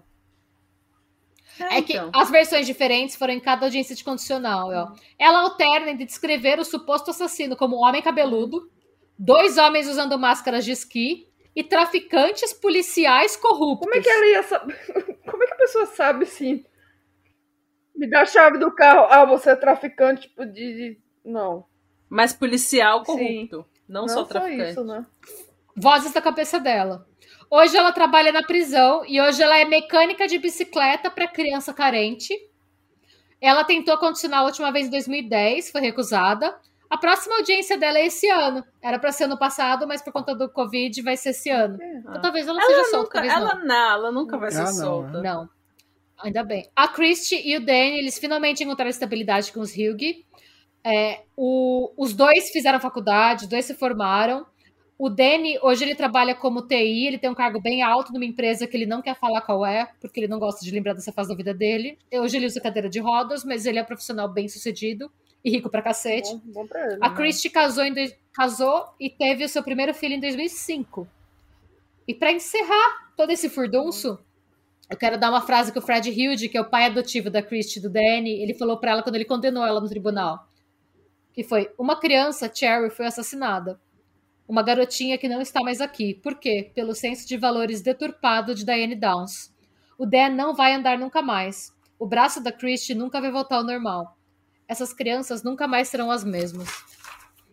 E veja, Diane Downs, uma vez em sua vida você não vai conseguir manter, mentir até escapar dessa situação. Você é uma assassina, uma assassina fria, cruel e desprezível. E a resposta da Diane foi um sorriso. Ela sorria pra tudo. Se alguém né? quiser, É, ela sorria pra sim, tudo. tem isso no tribunal, ele fala isso pra ela, ela sorri, ela faz tipo, ela dá um shrug. E esse foi o caso de Diane Downs, gente. E essa pessoa maluca, Gente. transona, pepeca dourada, e que Esse é o nome do episódio, né? Pepeca Dourado. Pepeca, é, essa mulher, de boa, é, eu sou extremamente contra a pena de morte, mas nesse caso eu acho que tem gente que tinha se abatido. Desculpa a sinceridade, mas eu acho que. Ah, não, tem, tem caso que mexe com o seu emocional, Sim. não tem jeito.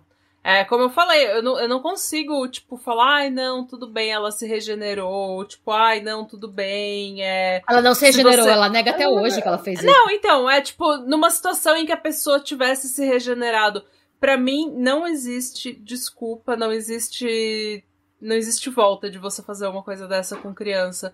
E eu não consigo, foi o que eu falei, até hoje, tipo, se eu vejo uma pessoa brigando com uma criança que não seja pra disciplinar a criança, que seja uma briga mesmo de se bicar como se fossem duas crianças, eu não consigo entender como que a pessoa, uma adulta, uma pessoa adulta consegue ver isso como um sinal de que, de que alguma coisa tá normal. Tipo, não, não é normal isso. não- Você brigar com uma criança, você abalar o psicológico de uma criança, você bater numa criança, você maltratar, você negligenciar, não é normal, gente. Tipo, não devia ser uma coisa que o mínimo não deveria ser aceitável. Sim, e não, Sim. não só isso que ela que foi, não foi qualquer criança, foi, foi os filhos, foi os filhos dela, Os sabe filhos que, é- dela. que vai contra tudo que esse, que é esse instinto materno de uma pessoa de proteger Ah. suas crianças. Isso eu acho muito peculiar, porque eu acho que assim, algumas pessoas eu acho que não deviam ter filho. Eu acho que se ela não tivesse tido filho nunca na vida dela, ela só seria uma pessoa extremamente problemática. Eu acho que ela ia ser aquela pessoa que pula de macho pra macho, que é sempre maltratada É. pelo cara. Mas, ao mesmo tempo, ela é extremamente fértil. Eu penso em quanta mulher foda tem que fazer inseminação e tem que passar por uma puta batalha pra ter filho. E essa mina passa perto da cueca, essa mina. Eu, eu não consigo explicar isso, de verdade. É uma coisa que me deixa extremamente É que frustrada. pra, pra ela era só um meio, Ah. né? Era o meio que ela conseguia Sim. de, Ah. Exato. de- De ter atenção. De ter atenção e manipular os outros. Ela tá viva até hoje, gente. Ela pegou Covid, inclusive, na cadeia. E não morreu essa Não, não da morre- puta. vaso ruim não quebra, É. né? Tá bem, tá Não. viva, tá bem, tá lá. Ela vai tentar condicionar de novo ainda esse ano, a gente não sabe quando, porque a audiência dela do ano passado foi suspensa por conta da pandemia. É, esperamos que ela nunca saia, porque assim, por mais que hoje eu acho que ela não seja um risco, porque eu acho que ela é mais um risco para as crianças que ela tem do que pro resto do mundo. A gente nunca Ela sabe. não né? merece, ela não merece sair, Não, ela não, não merece viver uma É, vida normal. Ela não eu, eu merecia sou, nem o eu que sou ela tem totalmente agora, contra assim, o lance da pena de morte, mas eu sou a favor de manter preso resto da vida, porque esses caras não regenera.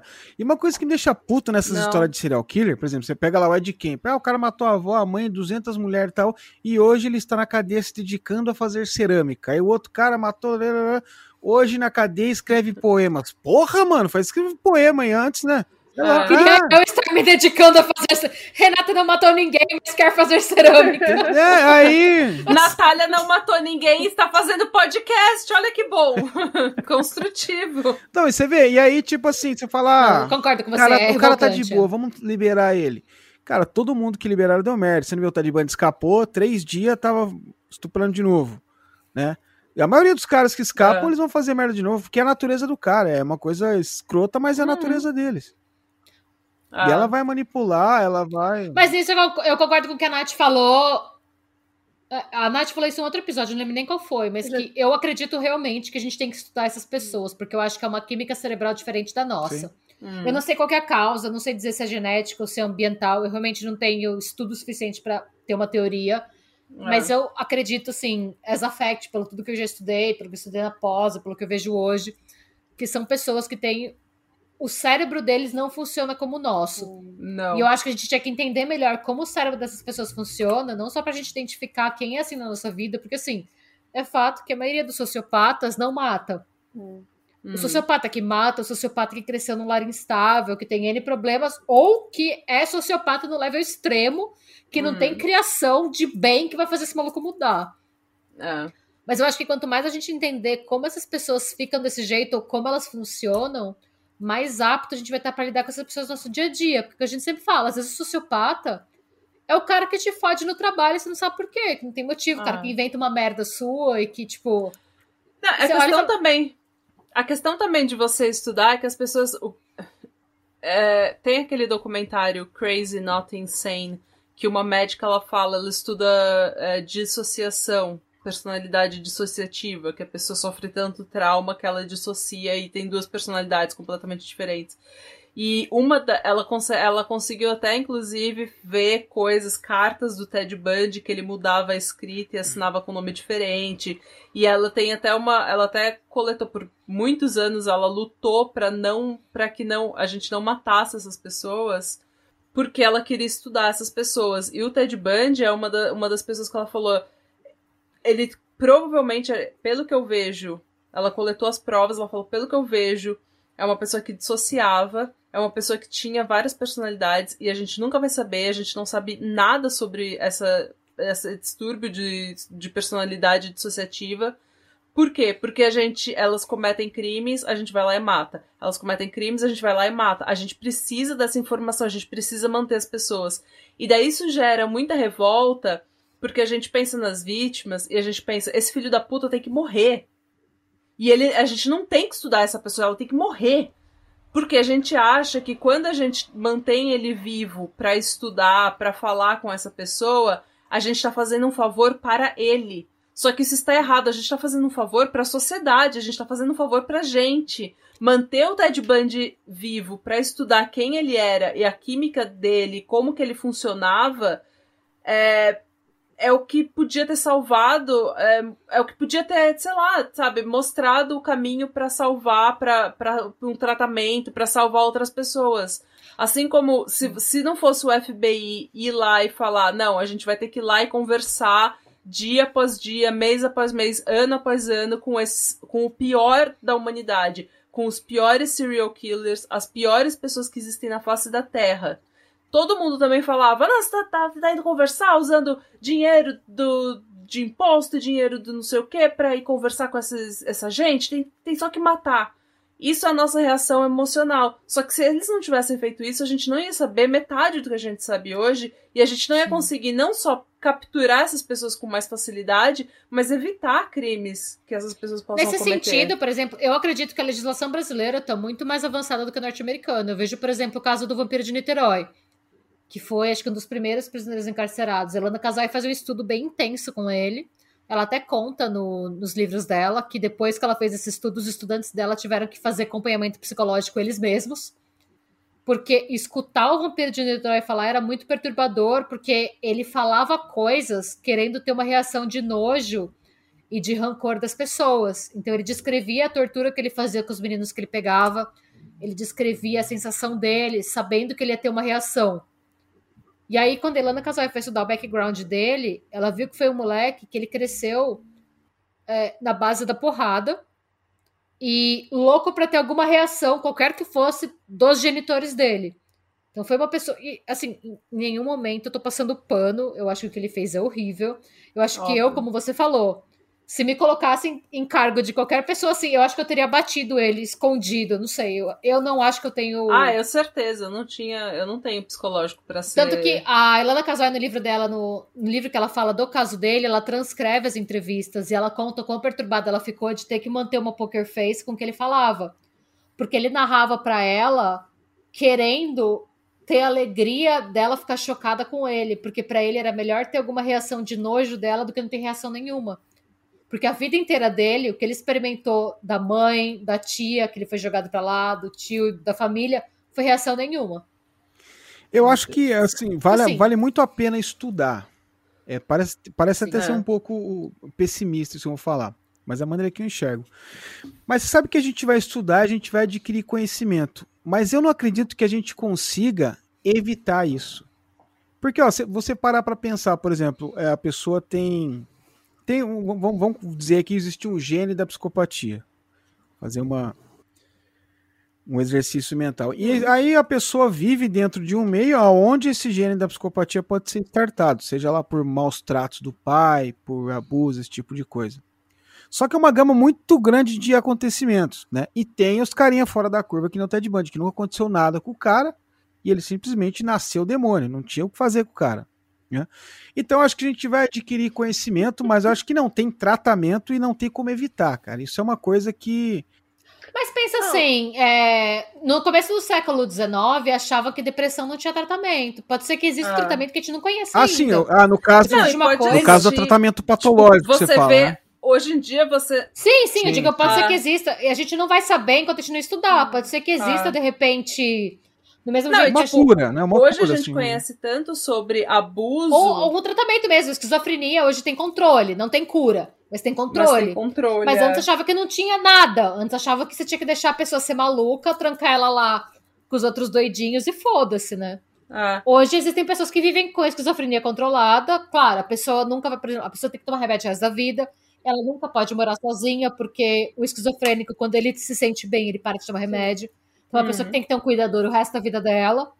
Mas se ela tiver essas condições, se ela tiver esse privilégio das condições, ela sobrevive bem. É, eu morei com um hum. esquizofrênico que ele, ele ficava, quando ele ficava psicótico, ele ficava violento, quer dizer que ele foi julgado até é, ser obrigado a tomar o remédio dele o resto da vida. Quer dizer que ele tem que ir no médico uma vez por mês para levar a injeção de antipsicótico, porque ele não pode ser deixado para ele tomar remédio exatamente por isso, porque quando ele está se sentindo hum. bem, ele para de tomar remédio, aí ele fica psicótico. Um dos meus melhores amigos é isso. Hoje ele mora com os pais, porque. Mas é que são. Cada esquizofrênico tem o seu delírio, hum. né? Tem gente que tem delírio messiânico, tem gente que tem delírio de perseguição. Esse meu amigo, ele, tinha um delírio, ele tem um delírio messiânico. Quando ele tá sem remédio, ele acha que ele tem que morrer para salvar o mundo. Eita e que quem não quer deixar ele morrer são as pessoas que querem que o mundo fique então, ruim. O meu era então, se, se ele não demoníaco, porque ele queria botar fogo no mundo quando ele tava. tava... Ah, não. Eu, esse meu amigo ele tenta se matar. Se ele não tá medicado e ele não tem um cuidador, tipo, no caso são os dois pais dele, ele tenta se matar. Porque ele acha hum. que se ele morrer, o mundo vai ficar melhor. Então, tudo que acontece, por exemplo, agora, se ele não tiver medicado, ele vai achar que a pandemia é culpa hum. dele. Você já viu o canal no YouTube que tem do rapaz que conversa com pessoas que têm é, problemas de ordem psicológica. Eu esqueci o nome desse canal, não, cara. Puta, é um canal interessante pra caralho. É, e aí tem uma hora. Que... Ah, depois manda que a gente põe no, na descrição. Tá, e tem uma hora que ele tá conversando com uma moça. Essa moça deu até uma entrevista pro TED. No. Entrevista, não, deu uma palestra lá no TED, né? TED Talk? Isso. E assim, eu, conforme ele tá conversando com a mina, a mina tá falando pra ele assim: eu tô tendo dele. Ó, o nome da menina é Cecília McCogue. E o nome do canal é Special Books by Special, Special Kids. Special Books by Special Kids. Hum. Esse cara ele conversa com ele conversa com uma série de, de pessoas que têm esse tipo de problema, sabe? Cara, e é muito interessante, principalmente essa entrevista com a Cecília, porque ela fala assim pra ele, tipo, eu tô conversando com você agora e eu tô tendo delírio e de certa maneira eu tô aprendendo a controlar. E ela tinha uns lances com palhaço, tá ligado? Com aranha e tal. Vocês acharam aí? Special Books by... Eu googlei pra mim mesma. Special Books by Special Kids. Isso. Hum. Cara, é, e o nome da moça é Cecília... Cecília McCogue. Cara, é muito interessante, cara. E, e é bem, bem, bem ilustrativo esse vídeo com ela, porque, cara, é uma agonia do cacete, cara. Você vê ela falando assim, que ela, tipo, você tá conversando com a pessoa. Você já conversou com alguém que tá muito louco, por exemplo? Que a pessoa tá lá em outra coisa assim? Sim, Você sabe sempre. que não, a pessoa não tá normal e tal. Hum. E ela começa a ter essa, ter essa conversa com o cara e, tipo, falando pra ele, pô, eu, eu fantasio, né, com palhaço e tal, com aranha. Fiquei pensando, caralho, como é que convive com isso, cara? Imagina. Ai, e quando, quando eu morava com o meu ex-namorado, quando ele ficava psicótico, ele tinha os delírios dele, que tinha, tinha câmera no apartamento, que ele podia mudar, ah, sabe, fazer chover ou fazer sol, falar com os pássaros. Mas só que o que aconteceu foi que com o tempo eu também ficava no mesmo, eu viajava no mesmo delírio com ele. E ficava assim, tipo, ah, hoje, hoje eu tô de mau humor, faz chover lá, sabe? Esse tipo de coisa. Isso tem um nome, isso chama folia Folia de. Folia de É. quando. É. É. Então, e eu fiquei tão ruim que eu tive que eu tive que procurar ajuda médica. Eu fui pro meu médico, eu tô dizendo, eu fiquei, olha, eu tô, eu tô assim, tô, tô quase escutando vozes. Eu tô assim, tô acreditando nele, dele falando que tá câmera no apartamento Tô todo. Eu tô pensando, meu. Mas você sabe, tem muito estudo hoje na psiquiatria que fala que é impossível uma pessoa com patologia viver com uma pessoa sem patologia. O único jeito de duas pessoas viverem Tá falando que eu juntas em sou doida, harmonia é se... patológica também, é? Não, eu tô falando Não, que ele te deixou sim, doente. que e ele aí, te quando você saiu fora, você doente, ficou sim. melhor. Mas fa- pensa em Fred e Rosemary West. Os dois É. eram doentes e eles ficaram juntos por muito tempo, porque as patologias dos dois conversavam. Hum. Então, assim, Mas uma você pessoa com é normal não e seu parceiro é ficar. doente, o que vai acontecer se você não sair fora é que ele vai te deixar doente. Ah. Isso é, é Mas- um fenômeno que é Sim, conhecido. não, é, então, mas, então, bom, eu sei, eu- mas eu fiquei, eu fiquei assim, tipo, muito, muito, eu achei muito bizarro que eu fiquei, eu comecei com os mesmos delírios que ele tava. Eu achava assim, mas é Hum. normal quando você tá com alguém doente, você é normal, você começa a adquirir o transtorno da pessoa. Porque se você é doente do seu jeito, você fica com o seu rolê, ele fica com o rolê Hum. dele, e os rolês só se misturam. Se você tá de boa e a pessoa tem um transtorno, é você começa a adquirir o transtorno do outro. É uma maluquice, Hum. sério. Tipo, Mas bom, Gente, gente, Eu vou ter que interromper porque eu preciso dormir. Amanhã eu tenho que trabalhar. vamos encerrar, porque todos precisamos. Amanhã eu entro cedo também. Ah, então. É, Alexandre, muito, muito eu que obrigada agradeço. pela sua é isso. Foi muito legal. Muito Show bom ter uma, uma presença masculina também nesse podcast. Sim! uma perspectiva masculina. Legal, pô. E de, de verdade, a gente conversou aqui por duas horas e meia. Por mim, se eu não tivesse que acordar cedo amanhã, a gente podia ficar conversando mais duas horas e Legal, meia. vai, eu é, vai adorei embora. mesmo. É bom, por assunto fluir, é legal pra caramba. Gente, obrigado, agradeço. E volte aqui. sempre, ó. A gente Ah. vai começar a te mandar sempre que a gente quiser alguma coisa que a gente queira que se dê pitaco, a gente vai falar. Porra, tô aí, vai vamos lá. vai Você se fudeu, porque a gente não vai parar de te chamar agora. Não, já estamos marcando aqui já o collab de vocês lá no Serialcast, né? Vamos, vamos desenvolver essa Vamos. história. Gente, obrigado mesmo pelo espaço. Foi um prazer enorme conversar com vocês aqui.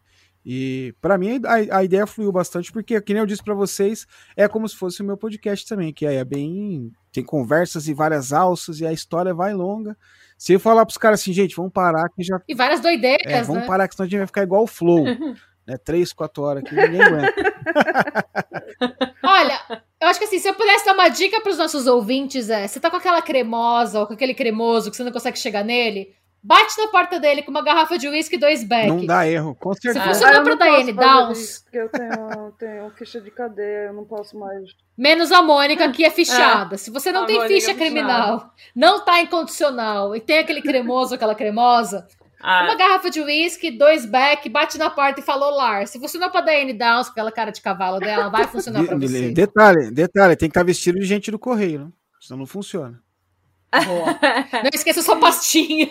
É.